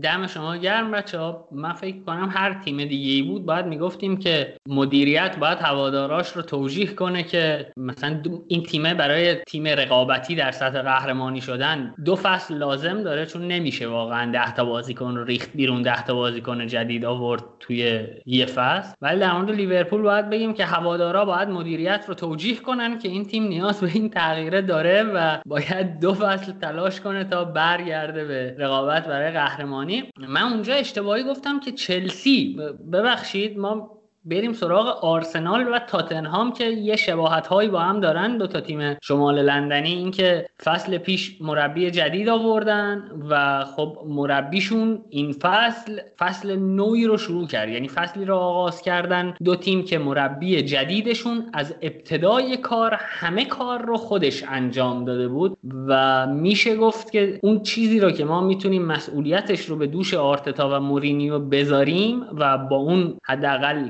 یکم جدیتر قضاوتشون کنیم عملکرد این فصلشونه که فکر می‌کنم دوتا تیم هم در حد اسمشون عملکرد نداشتن. با علی عباسی شروع کنیم و آرسنال و تاتنهام. علی جان در خدمتی. خب آرسنال این فصل رو با چهار بازی پیاپی پیروزی شروع کرد. یه سری خریدهایی داشت. آرتتا مثل خب ویلیان که مجانی اومده بود در کنارش. یه سری خرید تو دفاع داشت مثل گابریل که خب جواب دادن و به یک جایی از فصل رسید که به نظر می رسید به بنبست تاکتیکی خورده. چیزی که از اول فصل دیده می‌شد با اون سیستم 3 4 3 که آرتتا به کار می برد یک حالتی بود که خیلی تیم تاکید داشت که از سمت چپ حمله کنه و همه بازیکن ها به سمت چپ تمایل داشتن. توی اون تیم اوبامیانگ وینگر چپ بازی می‌کرد بعد تیرنی دفاع چپ بود center back چپ بود و ساکا wing back چپ بود. و از یک جایی به بعد به بعد تو فصل خب یک بنبست تاکتیکی خورده بودن که تو یک بازی طولانی دوباره هیچ بردی نداشتن غیر از یک بردی که مقابل ما داشتن دوباره اون وسط. و به نظر می‌رسید که اون تیم هم به تغییر احتیاج داره. تغییر وقتی رسید که از اواسط فصل تقریبا از نیم فصل آرتتا اسمیت رو که یک بازیکن 20 ساله از آکادمی بود رو معرفی کرد و اسمیت رو بازیکنی بود که خب هیچ ویژگی خاصی به نظر میاد نداره. نه بازیکنی بود که خیلی شوت زن باشه خیلی گل زن باشه خیلی پاس کلیدی بده نه خیلی تکنیک خاصی داشت. ولی به نظر من بازیکنی بود که به شدت فضا رو میشناخت به شدت می‌دونست کی نفوذ کنه کی آندرلپ کنه کی بیاد کناره ها رو بگیره که تیرنی مثلا آندرلپ کنه کی پاس خوب بده و با ساکا خیلی هماهنگ شه. و ساکا رو برد سمت راست و با اضافه شدن اودگارد اواسط فصل خیلی ها فکر می‌کردن که خب این دیولپمنت اسمیت رو که بهش بازی می‌رسید قرار متوقف بشه که یک مقدار هم همینجوری بود. اوایلی که اودگارد اومده بود یکم هم اودگارد هم اسمیت رو افت کرده بودم ولی به نظر من آرسنال الان نسبت به چیزی که داره به آرتتا حمله میشه خیلی وضعش بهتره. مخصوصا تو بازی تاتنهام یک جورایی میشه گفت که موقع حمله تیرنی که این فصل بهترین دفاع چپ لیگ بوده به نظر من. میومد جلوتر بازی می‌کرد و اسمیت رو میومد تقریبا هافبک هجومی متمایل به چپ و اودگارد هافبک هجومی متمایل به راست و بوکایو ساکا وینگر راست تیم بود و جلوشون لاکازت بازی می‌کرد و خب به خاطر مشکلی که با اوبامیانگ داشت سر دیر رسیدنش که خب هم اودگارد هم لاکازت به خصوص تو پرس و اودگارد در کنار اسمیت رو موقع بازی سازی خیلی به شدت عالی عمل کردن. از هر دو طرف زمین هم بوکایو ساکا از سمت راست هم تیرنی از سمت چپ خیلی خوب سانترای خوبی میکشیدن و در نهایت تیمشون به نظر من تونسته یه حالت تحول و تغییری رو داشته باشه که الان میشه یه آینده خوبی واسه متصور شد. دمت گرم علی جان چون دو سه بار گفتی ما من بگم علی یونایتدیه و اینکه میگه دوباره در مقابل ما بود بگم منچستر خیلی تیم لوتیه. یعنی میره که رکوردها رو بشکنه. مثلا سیتی که 20 تا برد داره میره میبرتش. شفیلدی که نمی‌بره رو میره بهش میبازه. خیلی کارش درسته. بریم سراغ محمد. محمد تو مفصل تر توی اپیزودهای قبلی در مورد آرتتا صحبت کردی و در رابطه با صحبت های علی اگر نکته ای داری بگو اگرم نه که بحث در مورد تاتنهام رو شروع کنیم. نه جفتش حس می‌کنم چیزی که می‌خوام بگم توی مسیر باشه. بعد ببینیم که به نظر من آرتتا تیمو از چه مربی با چه فلسفه گرفت مورینیو تیمو از چه مربی با چه فلسفه گرفت. در حالت کلی فلسفه آرتتا امری خیلی شبیه تر بود نسبت به مورینیو و پوچتینو. در نتیجه زمانی که برای تطبیق پذیری نیاز داشت زمان کمتری بود. ایده هاش راحت تر تونست اجرایی بکنه. من خیلی از مورینیو انتقاد کردم توی پادکست و اگه بخوام دوباره بگم حرفام تکراری میشه. چند تا fact بدم که بتونم نتیجه گیریمو درست انجام بدم. شما زمانی که می‌خوای تغییر ایجاد بدی به عنوان یک مدیریت باید بدونی که هر تغییری چه زمانی می‌بره. شما اگر می‌خواهید تغییر شعاع حرکتی بدین در کمتر از یک ماه اعمال میشه و اجرایی میشه. اگه بخوای فرمیشن تو عوض کنی 45 روز یک ماه و نیم سه ماه طول می‌کشه حدودا. بازیکن جدید اگه بخوای اضافه کنی که من میگم لیورپول بعد 9 تا 10 تا بازیکن اضافه کنه 4 الی 6 ماه طول می‌کشه تا این بازیکن‌ها تازه به خودشون ببینن چه خبر شده. و از همه بدتر تغییر و تغییر مربی حداقل یک الی یک سال و نیم طول می‌کشه. شما حالا اینجا می‌بینی این یک الی یک سال و نیم برای آرسنال خیلی داره سریعتر و فشرده تر جلو میره ولی برای تاتنهام اصلا به شدت داره هم عقب گرد میره هم خیلی داره دیرتر میشه. چون این بازیکن اصلا بازیکن این فلسفه نیستن. مهمترین چیز تو فلسفه مورینیو سرعته. چه سرعت فیزیکی چه سرعت تصمیم گیری تاتنهام از نظر سرعت فیزیکی در همین بازی با آرسنال فقط یه لوکاس مورا سون داشت که سون هم مصدوم شد رفت بیرون دوباره لاملا ایستا اومد تو بازی. حتی full back هاشون هم اگه دقت کنیم بن دیویس ایستا دوهرتی خیلی کنده از نظر فیزیکی. از نظر تصمیم گیری که بازم اوضاع بدتره. بازیکن ها من ببخش این واژه رو استفاده می‌کنم. من حس می‌کنم مثلا انگار منگن. من واژه محترمانه تری پیدا نکردم. اصلا منگن. شما توبی آلدویلد و داوینسون سانچز یک clearance یک دفع توپ و یک block که دیگه کف کف کاره. که اگه منو با سی سال سن با این خیک و این شکمم بذاری اون توپو می‌تونم راحت دفع بکنم نمی‌تونم دفع بکنم. یعنی این دیگه دیگه تا یه حدی مورینیو مقصر من قبول دارم. این آدم آدم دگمه شده متعصب شده فلسفه‌اش جواب نمیده mid block ش low block ش جواب نمیده. تیمای حریف الان خیلی بهتر می‌تونن توپ نگه دارن. دیگه توپ لو نمیدن که شما ضد حمله بزنی. تاتنهام تیم underdog نیست که بخواد بیاد عقب بشینه توپو بگیره. تمام این حرفا حرفا تکراریه. نهایتا ابزار و بازیکنی هم که تاتنهام داره ابزار تاتنهام هم ناهمگونیه هم بدیه. من حالا بخوام در مورد تاتنهام یه چیزی بگم که پاسم بدم به آبد چون در مورد رختکن تاتنهام فکر می‌کنم صحبت داره. من احساس می‌کنم محمد مورینیو علاوه بر این که از لحاظ فنی از فوتبال مدرن جا مونده کرکترش هم از فوتبال تغییر با تغییرات فوتبال اداپت نشده. یعنی دیگه مثلا تاتنهام امروز یا اینتر امروز یا رئال امروز اینتر و رئال اون موقعی که مورینیو باهاشون می‌تونست موفق باشه نیستن. دیگه تو نمی‌تونی با این character هم رختکنت رو نگه داری. نمی‌تونی به مشکل بر نخوری با فوتبالیست های جوان جدید. و می‌بینیم که توی هر تیمی هم مورینیو میره یک مثال حداقل پیدا می‌کنیم که با بازیکنهای خوب اون تیم به چالش می‌خوره. یعنی مثلا توی یونایتد با پوگبا و توی تاتنهام با دل علی و الان هم که اخباری که می‌رسه اینه که گویا توی رختکن هم با تاتنهامی ها به مشکل برخورده. یعنی من فکر کنم دیگه این character ه هم توی فوتبال مدرن جوابگو نیست و مربیایی که یه کمی عاقلترن و political correct ترن در واقع توانایی کنترل تیمشون رو هم بیشتر داره آره اصلا ببینید. گل اوله که آرسنال زد شما body language مورینیو رو ببینید. انگار چهار تا گل خورده بود. گوشاش داغ کرده بود. این اصلا از لحاظ مدیریت خودش حتی. و اصلا ببینیم مورینیو چه نوع تیمایی گرفته. اصلا ببینیم پورتو رو گرفته که همیشه بهترین تیم پرتغال بوده. اینتر رو گرفته بود. اینتر روبرتو مانچینی رو گرفته بود که فکر کنم سه چهار سال پشت سرم قهرمان شده بود. رئالی رو گرفت که درست بارسا رقیبش بود. ولی همه رو کتلت می‌کرد توی لالیگا. دوباره چلسی هم که داشت توی دوره اولش که دیگه رکورد شکنی کرد و عملا تیم رقابتی نداشته هیچ وقت. یعنی توی فضای رقابتی که بخواد بگه خب یه لیگی هستم که هفت تا تیم شاخ توش هستن بخوام اینجا خودم رو نشون بدم مربی این کار نیست. گفتم فلسفهش اینه که بازی ها رو بتونه نزدیک نگه داره بازی ها رو بتونه safe safe نگه داره. گل مفت نخوره. تو transition ها خوب باشن. حالا میام فلسفه‌مو دیکته می‌کنم. شبیه یه جورای کارهایی که کنته می‌کنه. ولی متاسفانه هم خودش هم ابزارش به نظر من واسه این کار کافی نیست. قبل اینکه بریم سراغ عابد من این نکته رو بگم که آقای مورینیو تاج سر ما ولی قیاسش با کنته هم کم لطفی به کنته است توی این برهه از فوتبال. بریم سراغ عابد. اگه بخوام توصیف بکنم من می‌تونم اینجوری بگم که مورینیو هنوز که هنوزه احساس می‌کنم که با تلویزیون 21 اینچ فوتبال نگاه می‌کنه. ببین شما میگی که مقصر مورینیو نیست. صرفا توی بازی ها ما الان در زمانه ای داریم درباره فوتبال صحبت می‌کنیم که صرفا یک تیم از تمرینات و performance 90 دقیقه توی زمین تشکیل نمیشه. به ما الان تو دوره داریم صحبت می‌کنیم که هر کسی تو دستش یه گوشیه از لحظه که از تمرین میره بیرون میره خونه لحظه به لحظه اخبار رو دنبال می‌کنه لحظه به لحظه واکنش هوادارا رو دنبال می‌کنه. انتعداد نفر در طول روز نقد می‌نویسن تحلیل می‌نویسن آمار میدن. و اطلاعات خیلی زیاد داره می‌رسه. به نظرم ما نباید اینجوری فکر کنیم که بازیکنام آدمایی خیلی دوگمی هستن که از تمرین میرن خونه. دیگه فقط یه استراحتی می‌کنن و شب میخوابن و از هیچی خبر ندارن. ببین اخباری که میاد توی رویه بازیکنها تاثیر داره. مسلما واکنش هایی که نسبت به هر بازی میاد به گوش بازیکنها خیلی سریع می‌رسه و این توی رویشون گذاره ببین ما الان دقیقا دو, دو تا تیمو داریم صحبت می‌کنیم که از همون لحظه اول که خبری میاد که آره مورینیو قراره بشه مربی تاتنهام همه خیلی راحت بازیکنات متوجه شدن که دید عمومی نسبت به این تغییر چیه. خب؟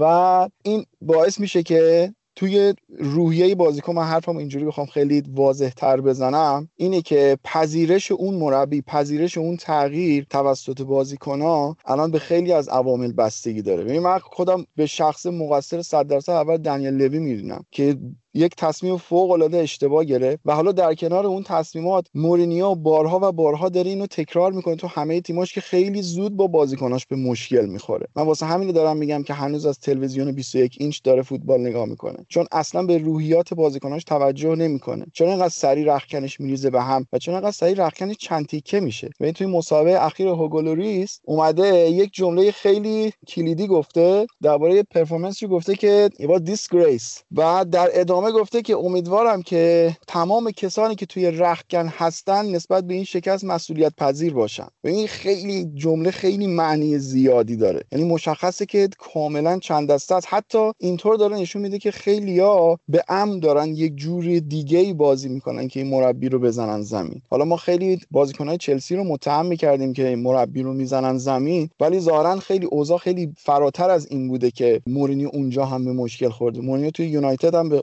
خیلی مشکلات زیادی خورده بود که حالا علی احتمالا می‌تونه بیشتر و بهتر توضیح بده. ولی چرا؟ حالا آرسنال هم اوایل فصل خیلی داستان زیاد داشت خود نمی برد تیم بازیش نگرفته بود. ولی چرا تونست نگه داره؟ به نظرم آرتتا تونسته بود این قضیه رو درستی مدیریت بکنه. همونجوری که خودت پارسال گفته بودی که یه گروه واتساپ درست کرده که بازیکنان میان و درباره احساساتشون صحبت می‌کنن. این دقیقا همون چیزیه که مورینیو نداره و از دنیای مدرن مربیگری و منیجری جا مونده به نظرم. بیشتر مورینیو می‌خواد اون آدمی باشه که صرفا دستور میده و یه جورایی ارتباط خیلی به شکل دوستانه شکل نمی‌گیره بینشون. یه جورایی ارباب رعیتیه توی تاتنهام نسبت به آرسنال. ولی حالا از اون طرف آرسنال می‌بینی که آرتتا اینقدر دیگه دستش بازی خیلی راحت به علت تاخیر در حضور توی اردو به راحتی بزرگترین بازی فصلشون کاپیتان تیمشون می‌ذاره بیرون. ما این نکات به نظرم باید یه جدیتر بهش نگاه کنیم. ممنون عابد قبل اینکه بریم سراغ محمد من اینو بگم که هر موقع میشنوم که یکی گروه واتساپی تشکیل داده دارم می‌خواد برم یقش رو بگیرم بگم بابا مگه تلگرام چشه؟ و حالا این پیشنهاد عابد داد که ما توی کانال تلگراممون چون آپدیت جدید اجازه میده که voice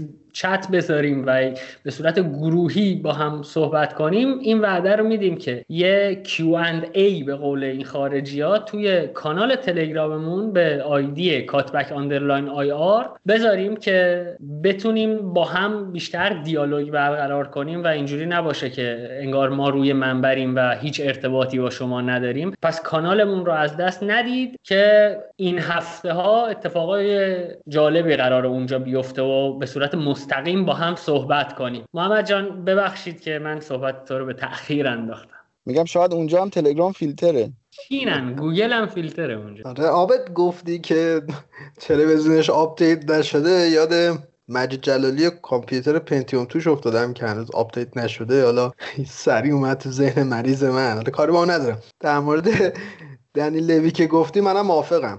الان هزینه ای که دنی لوی باید بکنه واسه بهبود تیمش از نظر اقتصادی خیلی سنگین تره نسبت به اینکه 200 میلیون پوند میومد واسه پوچتینو هزینه می‌کرد و یا یکم سازش می‌کرد با پوچتینو. رویکردی که با بازیکناش داره دقیقا با نحوه برخوردش با اندومبله می‌تونیم ببینیم. زمانی که اومد گفت این بازیکن اتیوتش نمی‌دونم منشش اخلاق حرفه مشکل داره حسابی تخریبش کرد تخریبش کرد یهو فیکسش کرد. یعنی من این هیچ مدل سالمی واسه تهیج کردن بازیکن به نظر من نیست. و خب دقیقا این کار همین بود که همین کاری بود که دقیقا تو منچستر با پوگبا کرده بود. من همون اولی که مورینیو اومد تاتنهام گفتم اولین بازیکنی که باهاش مشکل می‌خوره همین دل علیه. چون دل علی رو میشناختم می‌دونستم چقدر بازیکنیه که غیر فوتبال خبر زیاد ازش میاد و دقیقا هم اولین بازیکنی که باهاش مشکل خورد همین دل علی بود. در نهایت به نظر می‌رسید بازیکنهای تاتنهام هم یک مقدار با پوچتینو مشکل داشتن. چون که پوچتینو یه فلسفه تمرین دادنش تقریبا مثل همون بیل بود و مثلا در حدی بود که دو جلسه تمرین در روز برای بازیکنان میذاشت و مثلا هیچ روز مرخصی به بازیکنان نمی‌داد. بازیکنان تقریبا میشه گفت خسته شده بودن بعد اون 4 5 سال از تمرین های سخت پوچتینو و مورینیو که اول اومد مورینیو خیلی زیاد مرخصی می‌داد به بازیکنان. تمرینش خیلی با تاکید بر تیم حریف بود و اینها و الان کار به جایی رسیده که همه بازیکنها اینجوری که خب خیلی دوره پوچتینو بهتر بود. ما فلسفه خودمون رو اجرا می‌کردیم. ما خودمون می‌دونستیم چی می‌خوایم ولی الان همش داریم نگاه نگاه می‌کنیم که تیم حریف می‌خواد چی کار کنه. همه تاکید مورینیو رو تیم حریفه و ما انگار از خودمون هیچ آیدنتیتی نداریم هیچ شخصیتی نداریم.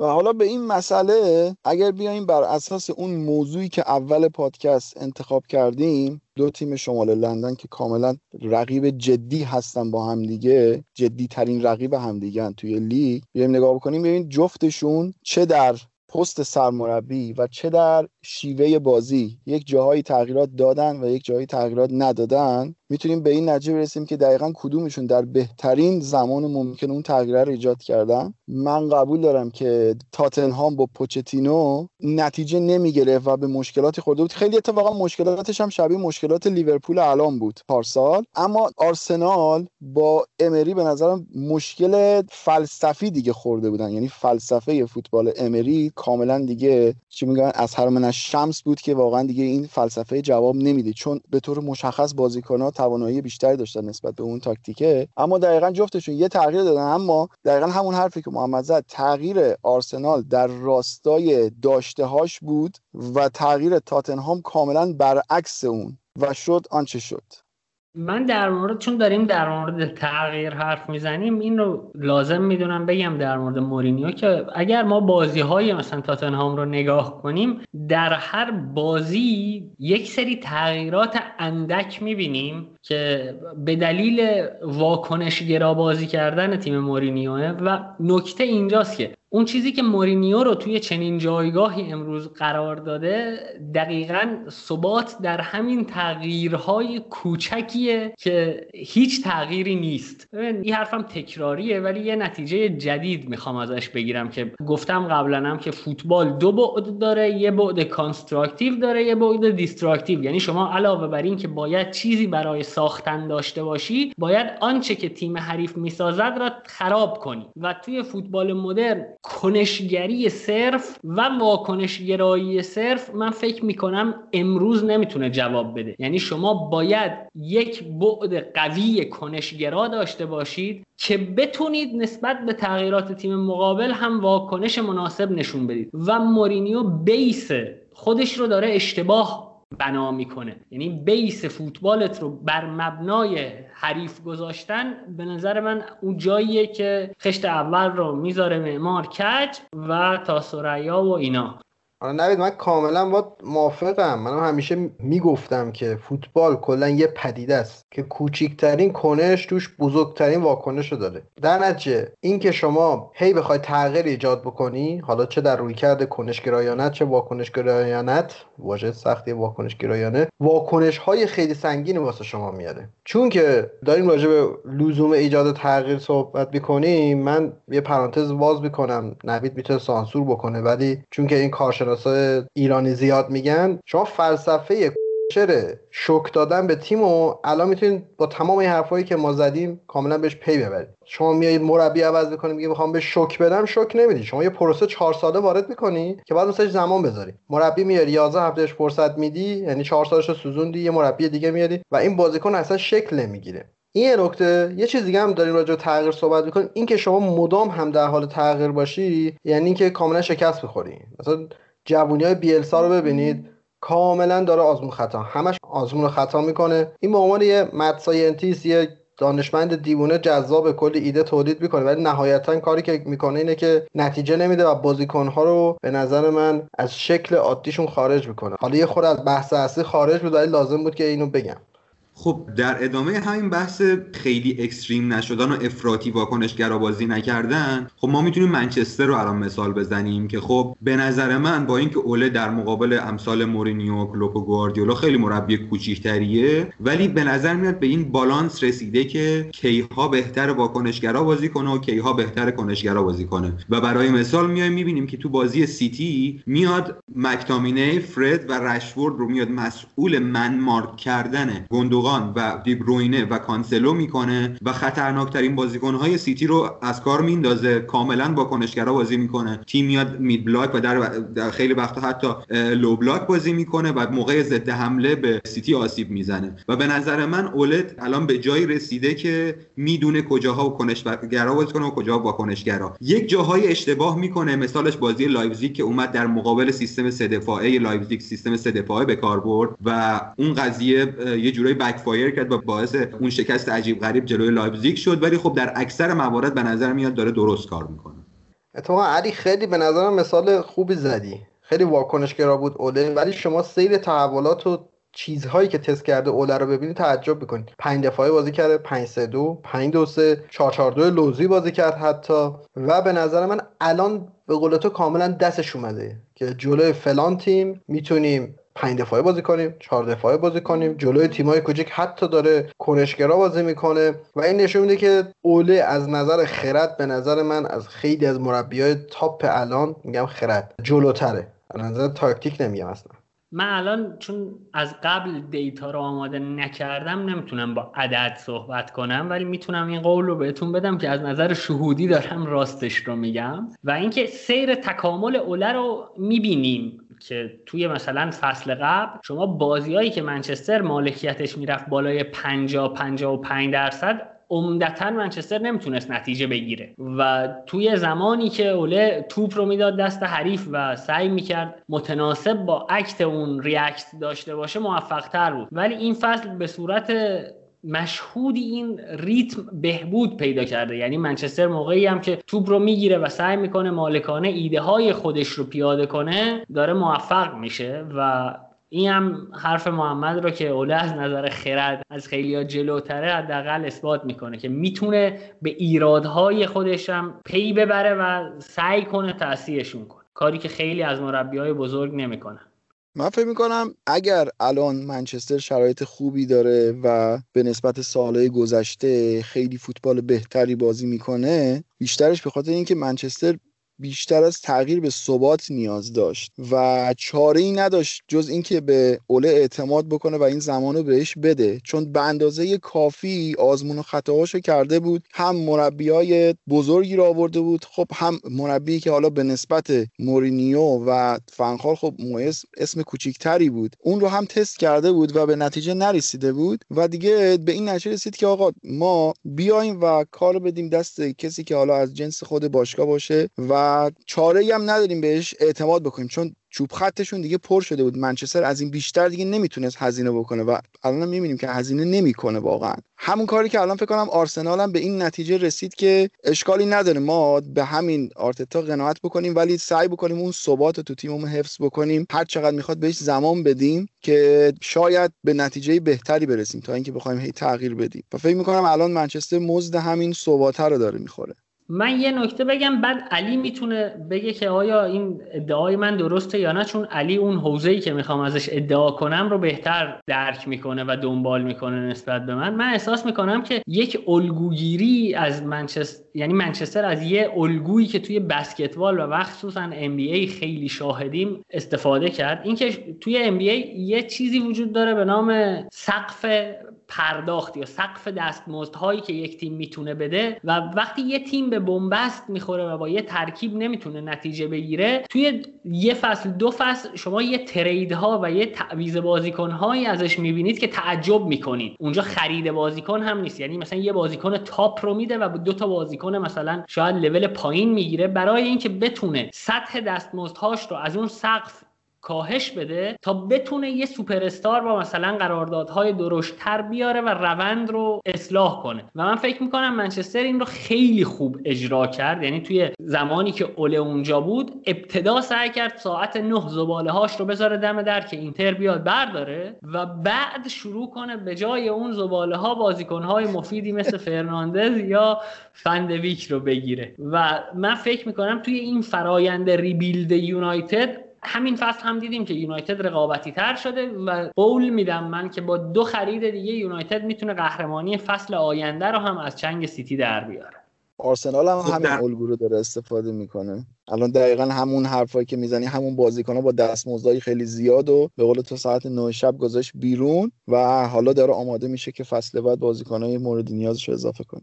من واقعا خیلی معتقدم که دور ریختن بازیکنهای دور ریختنی خیلی مهمتر از خرید بازیکنه و منچستر کاری که این چند وقت کرد مهمترین بازیکنی که بهش دستمزد بالا می‌دادیم و هیچی ازش نمی‌گرفتیم سانچز بود که گذاشتیم نه شب بیرون و اینتر اومد برش داشت. کنار اون الان دخیا هست که خب به نظر میاد چند سال اخیر افت داشته. در حدی نیست که بخوایم از تیم بیرونش کنیم ولی خب الان یک جایگزین خوب داریم که دین هندرسون هست و می‌تونیم با خیال راحت به دخیا بگیم که okay بچت به دنیا اومده برو اسپانیا چند وقت باش. به دین هندرسون بیشتر وقت میدیم تو لیگ اروپا می‌تونه بازی کنه. توی خود لیگ برتر الان تو جایگاهی هستیم که خب okay هم می‌دونیم قهرمان نمیشیم هم تقریبا می‌دونیم سهمیه‌مون قطعیه. بنابراین میاد یک سری امتحانهایی می‌کنه میاد باز دوباره به دین هندرسون بیشتر بازی میده و مثلا دین هندرسون میاد بازی رفت جلوی میلان اون اشتباه رو می‌کنه سر اون گل کیائر گل می‌خوره ولی تو بازی برگشت یک توپ مشابه رو از زلاتان می‌گیره. همین یعنی که این تجربه کمک کرده یک جوابی داشته. خیلی چیزهای دیگر رو امتحان کرده. مخصوصا دنیل جیمز بازیکنی شده که خیلی الان از اون حالت به درد نخورش فاصله گرفته. خیلی الان داره به درد تیم می‌خوره تو wing راست بازی می‌کنه. و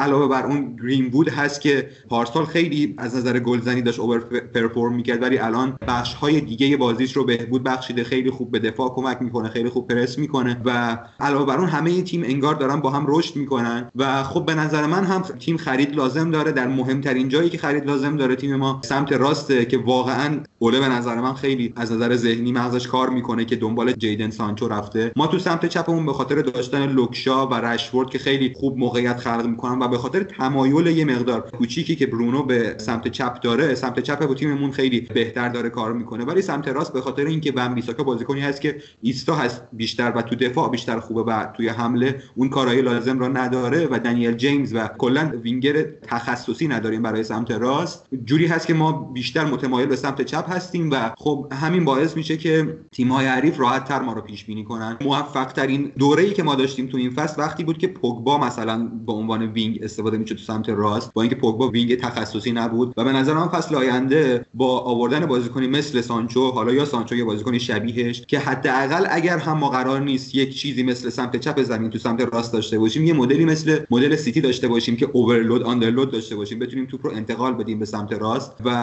دیگه تیم ها راحت نتونن مقابل ما از این نظر دفاع کنن. و به نظر من منچستر با این ثباتی که الان داره در مسیر درستی قرار داده. من خودم پیش بینیم اینه که اوله به نظر من اونقدری در حد فرگوسن شاید نباشه که بخواد تیممون تیم اواخر دهه 90 باشه. ولی بریم ببینیم شاید تونست به اون حد برسه. اگر هم نتونست می‌دونیم که الان مسیر خوبی داریم و می‌تونیم منتظر باشیم برای یک مربی در حد ناگلزمن یا همون اسم ها حالا این در باب صحبت آخر علی که در مورد سمت راستشون صحبت می‌کرد و اوورلود آندرلود من حالا بدون توجه به مفهوم تغییر اینو بگم که من احساس می‌کنم اوورلود آندرلود به این نحو برای منچستر امکان پذیر نیست. حالا ممکنه منچستریام از دست من ناراحت بشن. به دلیل اینکه فنبیساکا دفاع راستی نیست که شما بتونی باهاش این ایده رو عملی کنی. و من فکر می‌کنم اگر قرار باشه منچستر پیشرفت کنه از این نظر احتیاج یک بازیکنی جانشین فنبیساکا بشه شما خیلی عمل کرده خوب دفاعی داره برای منچستر. من درک می‌کنم که دوستش هم داشته باشید ولی به نظرم توی ایده های مدرن تهاجمی فنبیساکا جایی نخواهد داشت. محمد حالا می‌تونه بگه که من درست میگم یا نه؟ اتفاقا نوید من می‌خواستم دقیقا به حرف تو برسم. پیرو حرفای علی اینکه من چند بار دیدم که رشفورد میاره سمت راست قرار میده ولی سمت راست رشفورد به هیچ عنوان اون کارهایی که سمت چپ داره رو نداره و علت اصلیش هم دقیقا همینه که لوکشا کاملا ساپورت می‌کنه و ادوانستر نسبت به فنبیساکا و اونجا اون حمایت لازم رو نمیشه رشفورد و بازیش نمی‌گیره. من مخالفتم با نوید عابد اعلام کنم نظر منه می‌تونه کاملا اشتباه باشه. شما هیچ وقت تو بازی نمی‌تونید هر پنج تا کانال طولی رو همزمان آزاد بکنید. نمی‌تونید همزمان هم flank چپ رو آزاد کنید flank راست رو آزاد کنید. half-space چپ half-space راست. شما باید هدف گذاری کنید که کدوم zone ها رو تو زمین حریف بخواید آزاد کنید. مگه لیورپول تو دوران اوجش flank چپش با رابرتسون آزاد می‌شد half-space راستش با صلاح و هندرسون که به عنوان free eight بازی می‌کرد. اتفاقا حضور ون رو میشه به معنای قرینه نبودن تیم در نظر گرفت که خیلی نکته مثبتیه. یونایتد می‌تونه در سمت راست مثلا مکتامینه یا فندبیکو بذاره وان بیساکا اونجا ایستا باشه یک وینگری داشته باشه که توانایی گلزنی خوبی داشته باشه اونم رو flank باشه و half-space تهاجمی سمت راست رو آزاد کنه. به اصطلاح half-space pocket یا underlap سمت راست بکنه. این هیچ نکته منفی نیست به نظر من. اگر یونایتد تبدیل ببخشید این واژه استفاده می‌کنم. از نظر تاکتیکی میگم. اگر تبدیل به اون تیم احمقی بشه که بخواد دو تا full-back ش همزمان نفوذ بده و بخواد دو تا flank آزاد بکنه کاملا یه تیم قابل پیش بینی میشه که با تاکتیکای 5 1 و 6 1 راحت میشه خونساش کرد. ببین صرفا حرف من حداقل اینه که به شما نمیگم که آقا کلا اینو بذاریم کنار و بریم یه بازیکن دیگه بیاریم. شما الان سمت راست منچستر هیچ جای تغییری نداره. باید به همین شکل ادامه بده. ولی از اون طرف سمت چپش لوکشا رو داره الکس تلس هم داره. یعنی دستش برای انجام دو نوع بازی مختلف کاملا بازه. ولی تو سمت راستش فقط فهمیسه کار داره که می‌دونیم که بازیکن تکبودیه در حال حاضر. در ادامه هم بگم منچستر الان داره به این فکر می‌کنه که مکس آرونز رو بیاره همون بازیکن نورویچ که الان همه دنبالشن که به عنوان یک option ی باشه که در مقابل ونبیساکا که خب بازیکن ایستاییه. به نظر من منچستر دنبال اینه که بتونه نقشه دوم داشته باشه بتونه وقتی که ونبیساکا جواب نمیده یک بازیکن دیگه ای داشته باشه که مثل لوک شا باشه. و یک نکته دیگه ای رو هم بگم ساوثگیت وقتی می‌خواست لیست تیم ملی رو بده الکساندر آرنولد کنار گذاشت ریس جیمز واکر و تریپیر رو دعوت کرد و حتی از ون بیساکا اسم هم نبرد که خب این هم خیلی چیزها رو می‌تونه بگه به نظر من. فقط بگم که دقیقا حرف منم حرف عابده این که با حضور ونبیساکا شما امکان سویچ رو ندارید. شما امکان این رو ندارید که اگر یه تیم دفاع راست خوبی داشت و سمت راست خودش رو تونست مهار کنه توانایی این رو ندارید که با ونبیساکا flank سمت راست رو آزاد کنید. من حرفم اینه که یک مدافع راست دیگری منچستر لازم داره که در شرایطی که تیم نمی‌تونه از سمت اونور حمله کنه بتونه support کنه تیم رو در سمت راست. خب میگم این اگر فلسفه کنشگرا باشه حرفتون به نظر من اشتباهه. چون الان شیمیکاس هم که لیورپول گرفت کاملا لحاظ ability کاملا شبیه رابرتسونه. مربی کنشگرا نمیاد ابزاراشو تغییر بده. ولی خب یونایتد از پلن‌های مختلفی استفاده می‌کنه. علی گفت گری ساوتگیت نمیاد این دوتا رو دعوت بکنه. و بنده خدا مغزش به نظر من زیاد درست کار نمی‌کنه. کسی که تریپیر رو میره از اتلتیکو برمی‌داره میاره اون نشون میده که بنده خدا حداقل خرد لازم هم نداره. در مورد یونایتد آخرین حرفی که می‌تونم بزنم کلوب و ناگزمن یه جمله مشابه دارم. یه 60 درصد فوتبال مسائل غیر تاکتیکیه. تمام این بحثای تاکتیکی که ما می‌کنیم نهایتا 40 درصد فوتباله. و یونایتد و اوله روی این 60 درصد به شدت پیشرفت کردن. ولی اینکه من هنوز معتقدم که اوله مثل زیدان که احتمالا کلی هم کامنت تیز می‌خورم فوش می‌خورم از نظر تاکتیکی به شدت مربی ضعیفیه. من یه چیزی هم بگم. محمد تو الان گفتی که سیمیکاس با رابرتسون تو همین الان هم بازی های اخیر لیورپول دیگه اونقدر احمقانه جفت full-back ها نمیرن بالا. یعنی معمولا یه full-back وای میسته اون یکی فقط میره. دیگه مثل پارسال نیست. پارسال اما به اگه می‌دیدی پارسال هم آرنولد بیشتر روی zone 15 وای میستا. یعنی ایستاتر بود که هشته بتونه آزاد باشه و پاس به صلاح بده. نه اینکه مثل رابرتسون اون بر پاسو بگیره. ولی قبول دارم که این فصل شروع حرکتش خیلی محدودتر شده آرنولد.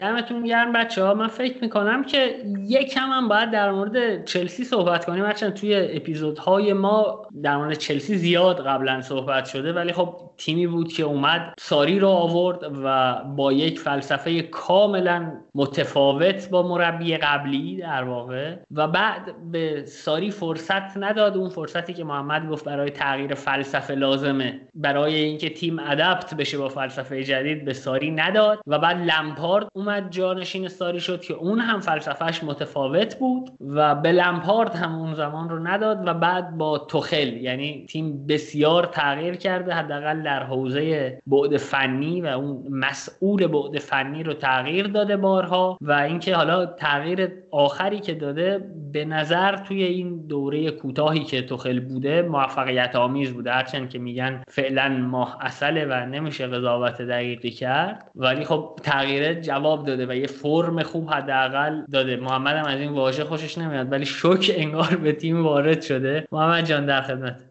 نبی چرا شوکو میگی؟ بگذاریم ببین یه چیزی که ما خیلی مربی واکنشگرا انتقاد می‌کنیم ولی یکی از بزرگترین مربی فعلی واکنشگرا رو من روی کردش رو می‌خوام بگم. ببین چه روی کردی؟ الگری داشت و چه روی کرده ساری داشت. الگری زمانی که اومد جای کنته فصل اولش دقیقا همون فرمون کنته رو گرفت همون 5 3 رو گرفت رفت جلو. تیم قهرمان شد خورد خورد فلسفه رو تغییر داد و در اوج موند. ولی های کنشگرا و های میشه گفت تک فلسفه ای مثل ساری اینجوری هن که میگن که من 66 سالم 25 سال مربی هم یه فلسفه هم جواب داد دلیل نداره تغییرش بدم. اومد و نتیجه هم نگرفت. در ادامه دوباره مربی با فلسفه جدیدتر. اصلا میگم تیم کامل شافل شد. کاری که به نظر من توخل الان داره می‌کنه توی تیم اینه که یه بخشی از فلسفه ها و بازیکنهایی که در زمان لمپارد جواب می‌دادن رو گرفته قشنگ جذب کرده. با تزریق یک فلسفه کاربردی که قبلا توی پاریس اجرایش کرده و نتیجه گرفته داره میره جلو. فعلا نمیشه تحلیل کرد چلسی رو به نظر من. چلسی رو میشه گفت از ژانویه سال بعد میشه به نظر من تحلیلش کرد که ببینیم چه تیمی. الان فعلا بازیکنان در شوک روانی و تاکتیکی هن. من یک سوال می‌خوام از محمد بپرسم.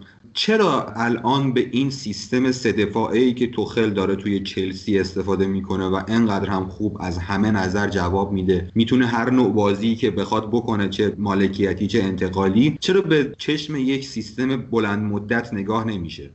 آخه ضد تاکتیکاش علی من حس می‌کنم در اومده. این سه دو پنج یا دو سه پنج من مفصل راجبش صحبت کردم. زمانی که وارد شد میشه گفت با همون زیدان وارد شد که دو سه پنج بازی می‌کرد و بعد اومد و اینا. الان یه جوری شده که خود پپ هم دیگه به همین concept ی که ما می‌شناسیم یعنی concept لیورپول یا حتی پاریس توخل هم بازی نمی‌کنه چون که راه حل و جوابش در اومده. و الان نکته اینه که آیا می‌تونیم این راه حل رو اجرایی بکنیم یا نه؟ مثلا یه مثال می‌زنم. ترکیب 3 1 5 1 که پارسال بایرن بازی می‌کرد و ناگلزمن تو هوفنهایم و لایپزیگ هم بازی می‌کنه هنوز واسه این جوابی در نیومده. در نتیجه مردم می‌تونن با قطعیت بگن که این می‌تونه جواب بده. ولی این 3 2 5 که توخل بازی می‌کنه جوابش روی کاغذ در اومده. حالا مونده که تیم‌ها بتونن درش بیارن این راه حل یا اینکه نه. علی من حالا فکر می‌کنم کوتاه مدت هم آنچنان نباید اسمش رو گذاشت. به نظرم توخل تا جایی که اون اتفاق نیفته یعنی یه تیمی ترمزش رو نکشه دست به این نمی‌زنه. حداقل توی این فصل من فکر نمی‌کنم توخل همچین حماقتی کنه که بخواد experiment جدید به تیم تزریق کنه. تا زمانی که جواب می‌گیره ادامه میده به این. من ترجیح میدم که زمانی که داریم رو یکم بیشتر در مورد تیمی صحبت کنیم که راحتتر می‌تونیم حداقل تحلیلش کنیم و در موردش قضاوت کنیم و اونم لستره که حداقل از ثبات نسبی برخوردار بوده و تغییر آنچنانی حداقل در بعد مربیگری نداشته و می‌تونیم در مورد راجرز و اندیشه هاش اینکه آیا تغییری داده یا نه و اینکه آیا تغییری لازم داره یا نه صحبت کنیم. با علی شروع کنیم چون علی می‌خواست در مورد لستر هم صحبت کنه حتما. من یه چند تا نکته در مورد لستر بگم. لستر فصل گذشته هم بعد از کرونا به نظر من علت اصلی افتش همون مسئولیت هاش بود که پریرا بازیکنی بود که سال قبلش بهترین بازیکن فصل شده بود. مدیسن دوباره مصدوم شده بود و سویونچو هم بخش خوبی از آخر فصل رو نبود. علاوه بر اون بنچیلول هم مصدوم شده بود. این فصل تونستن با امثال جیمز جاستین و کاستانیه این مشکلات رو حل کنن. واردی هم که اوایل فصل فرم خیلی خوبی داشت. ولی به نظر می‌رسه اینجای فصل دوباره مشکلات فصل قبل برگشته. جیمز جاستین که کل فصل رو از دست داد. ریکاردو پریرا یک مقدار برگشته داره کم کم ریتم خودش رو پیدا می‌کنه. مدیسن چند بازی که خوب بود واقعا لستر رو برد بالا و باعث شد که تا رده دوم هم بیان که دوباره مدیسن مصدوم شد و, و لستر چند بازی خوب نبود تا قبل این بازی شفیلد. و واردی هم یکم از فرمش فاصله گرفته و تو 14 15 تا بازی اخیر فکر کنم یک یا دو گل زده. خب من راجع مربی محبوبم راجرز خب صحبت بکنم خود این بنده خدا به نظر من باهوش بود و تونست تغییر ایجاد کنه. زمانی که توی سوانسی و لیورپول بود فلسفهش خیلی شبیه لوپتگی بود. یعنی تو چهار فاز منفعل بود تمپوی پاسا پایین بود سرعت پاس پایین بود جهت پاس رو به جلو اصلا نبود. ولی الان شما توی لستر می‌بینید که به شدت زمانی که فضا ایجاد میشه طولی بازی می‌کنن. خیلی direct تر بازی می‌کنن. از نظر formation زمانی که اندیدی مصدوم نیست با دو تا 6 بازی می‌کنه. 4 2 3 1 4 4 2 بازی می‌کنه. وقتی که اندیدی هست میاد 4 1 4 1 رو بازی می‌کنه. تو خیلی بازی ها مثل بازی با سیتی که 4 5 زدن به سیتی 5 4 1 بازی می‌کنه نتیجه می‌گیره. تا اینجا قسمت خوب راجرز.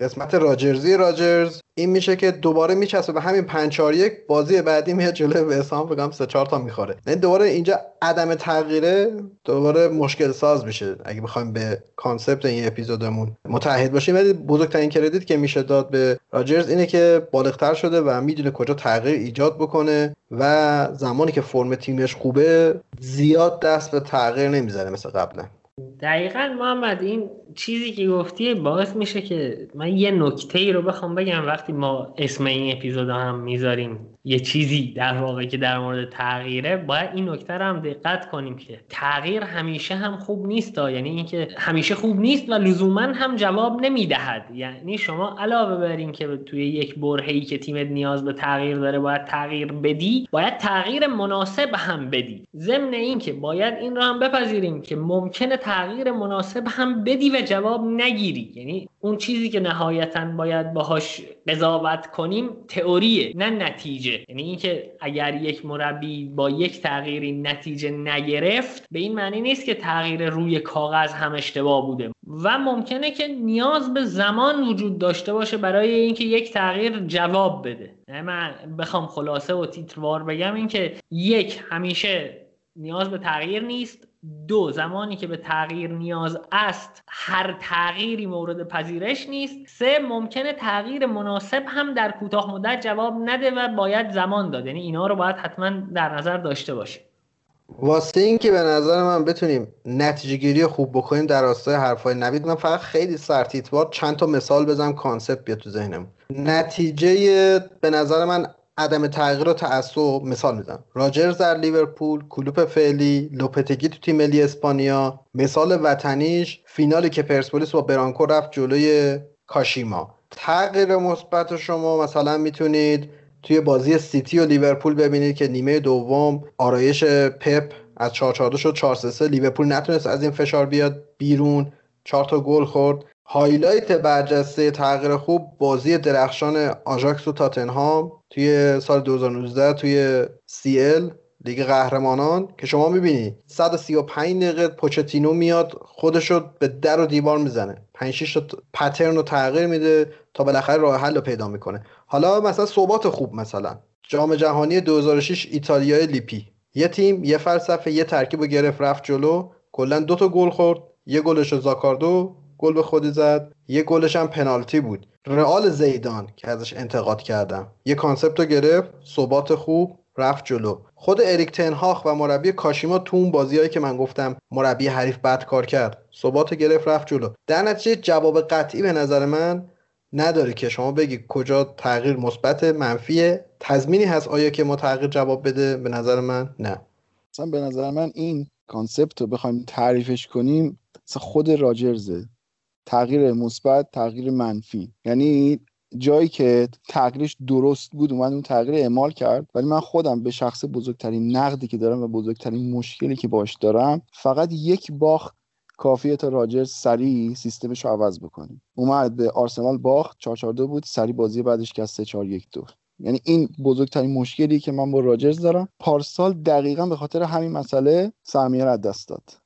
و خب به نظر من همین حرف که در مورد تغییر جواب قطعی وجود نداره به نظر من خیلی درسته. من به نظرم حتی در کیس لمپارد هم این تغییر به نظر من در هیچ راستایی غلط نبود. یعنی یک مربی خیلی خوب در دسترس بود یک مربی که از قراردادش خیلی نمونده بود حقوق پایینی داشت هزینه کمی داشت داشت نتیجه بدی می‌گرفت و این تغییر رو انجام دادن و نتیجه گرفتن. به نظر من در کیس لمپارد این تغییر غلط نبود. و حالا چلسی اون تغییر رو انجام داد اما خود توخل رو نگاه می‌کنیم سیستم سه دفاعش جواب داده نیازی به انجام تغییر نمی‌بینه و همون سیستم رو داره می‌بره جلو. بعد این صحباتی که آبد میگه از مربیه که سوپر فوق فرا experimental یه مربی عجب غریبیه که سلطان shuffle کردن ترکیب هاست یعنی آدم به رستگاری رسید اگه بخوایم بدونیم.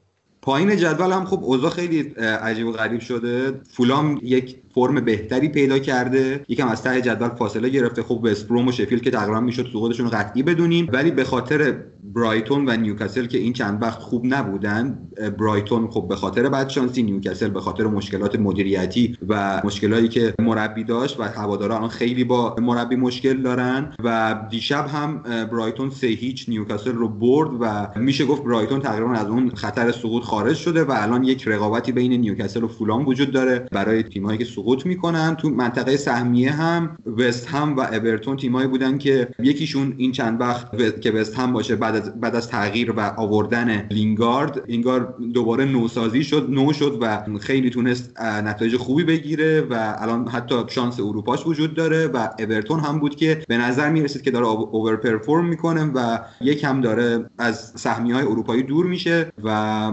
استون ویلا رو هم داریم که بعد از مسئولیت گریلیش نتونست نتیجه خوبی بگیره.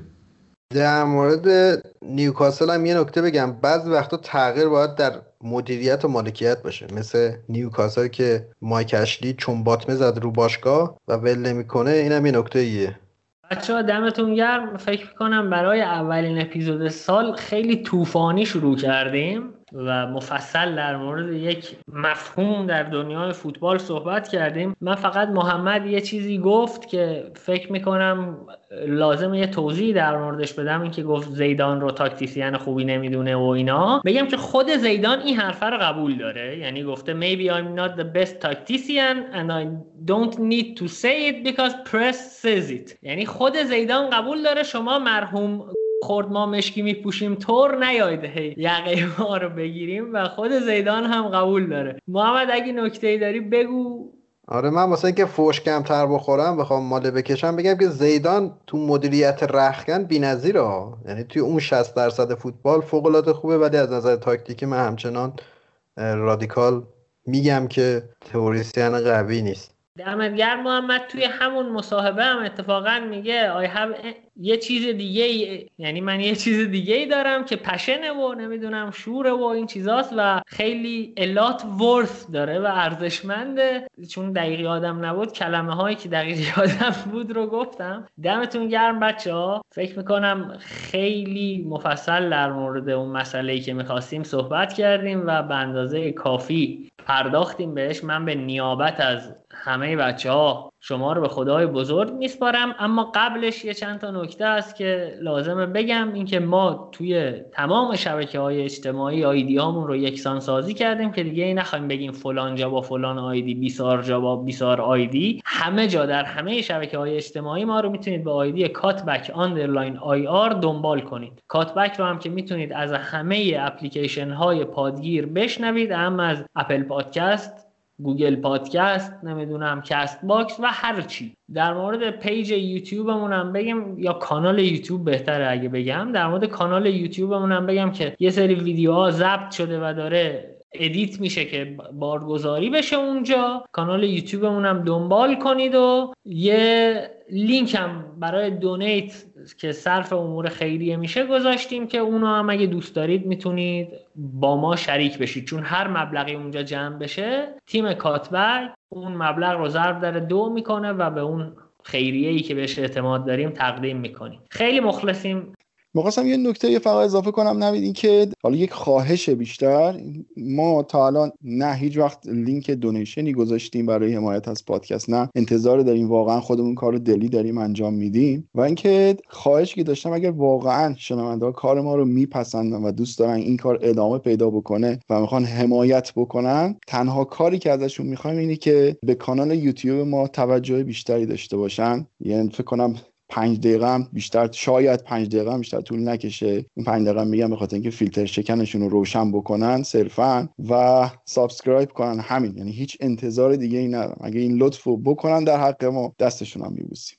دم شما گرم آبد جان و دو نکته پایانی. اگر فکر می‌کنید کاتبک محتوای مفیدی داره ما رو به دوستانتون معرفی کنید و اینکه ما رو بیرحمانه نقد کنید تا بیرحمانه جواب بشنوید و در یک مکالمه بدون تعارف از هم یاد بگیریم. مواظب خودتون باشید سال خوبی هم داشته باشید.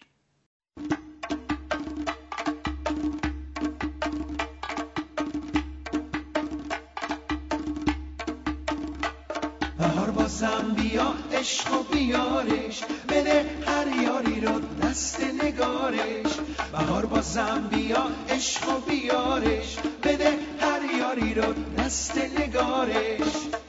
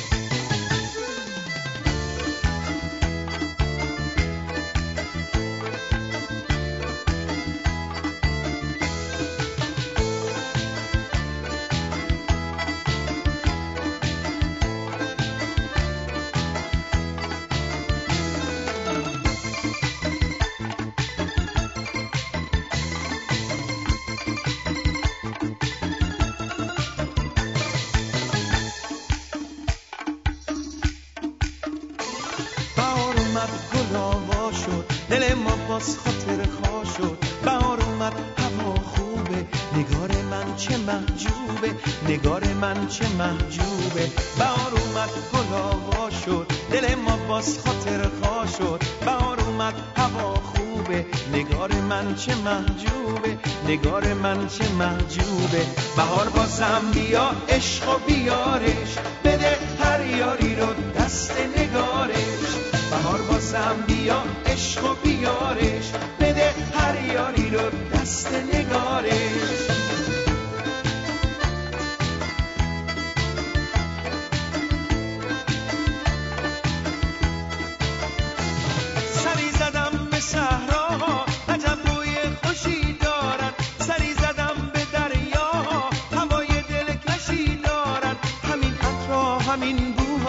منو دوباره عاشق کرد همین نسیم شبوها منو دوباره عاشق کرد بهار بازم بیا عشق و بیارش. بده هر یاری رو دست نگارش.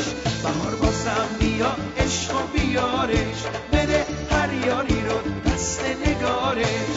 سری زدم به صحرا عجب بوی خوشی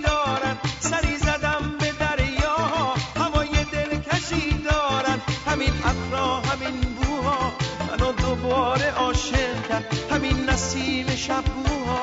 منو دوباره عاشق کرد. بهار بازم بیا عشق و بیارش. بده هر یاری رو دست نگارش.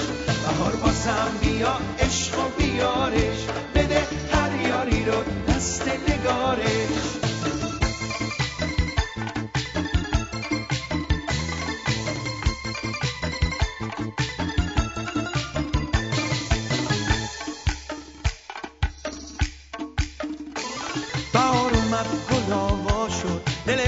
باز خاطر خوا شد. بهار اومد هوا خوبه. نگار من چه محجوبه. نگار من چه محجوبه. بهار اومد گل آوا شد. دل ما باز خاطر خوا شد. بهار اومد هوا خوبه. نگار من چه محجوبه. نگار من چه محجوبه. بهار بازم بیا عشق و بیارش. بده هر یاری رو بازم بیا عشق و بیارش. بده هر یاری رو دست نگارش.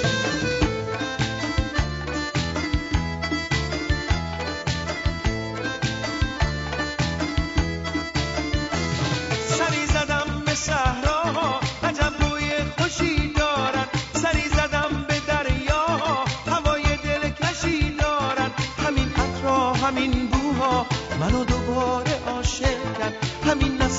نسیم شبوها منو دوباره عاشق کرد. بهار بازم بیا عشق و بیارش. بده هر یاری رو دست نگارش. بهار بازم بیا عشق و بیارش. بده هر یاری رو دست نگارش. بهار بازم بیا عشق و بیارش. بده هر یاری رو دست نگارش. بهار بازم بیا عشق و بیارش. بده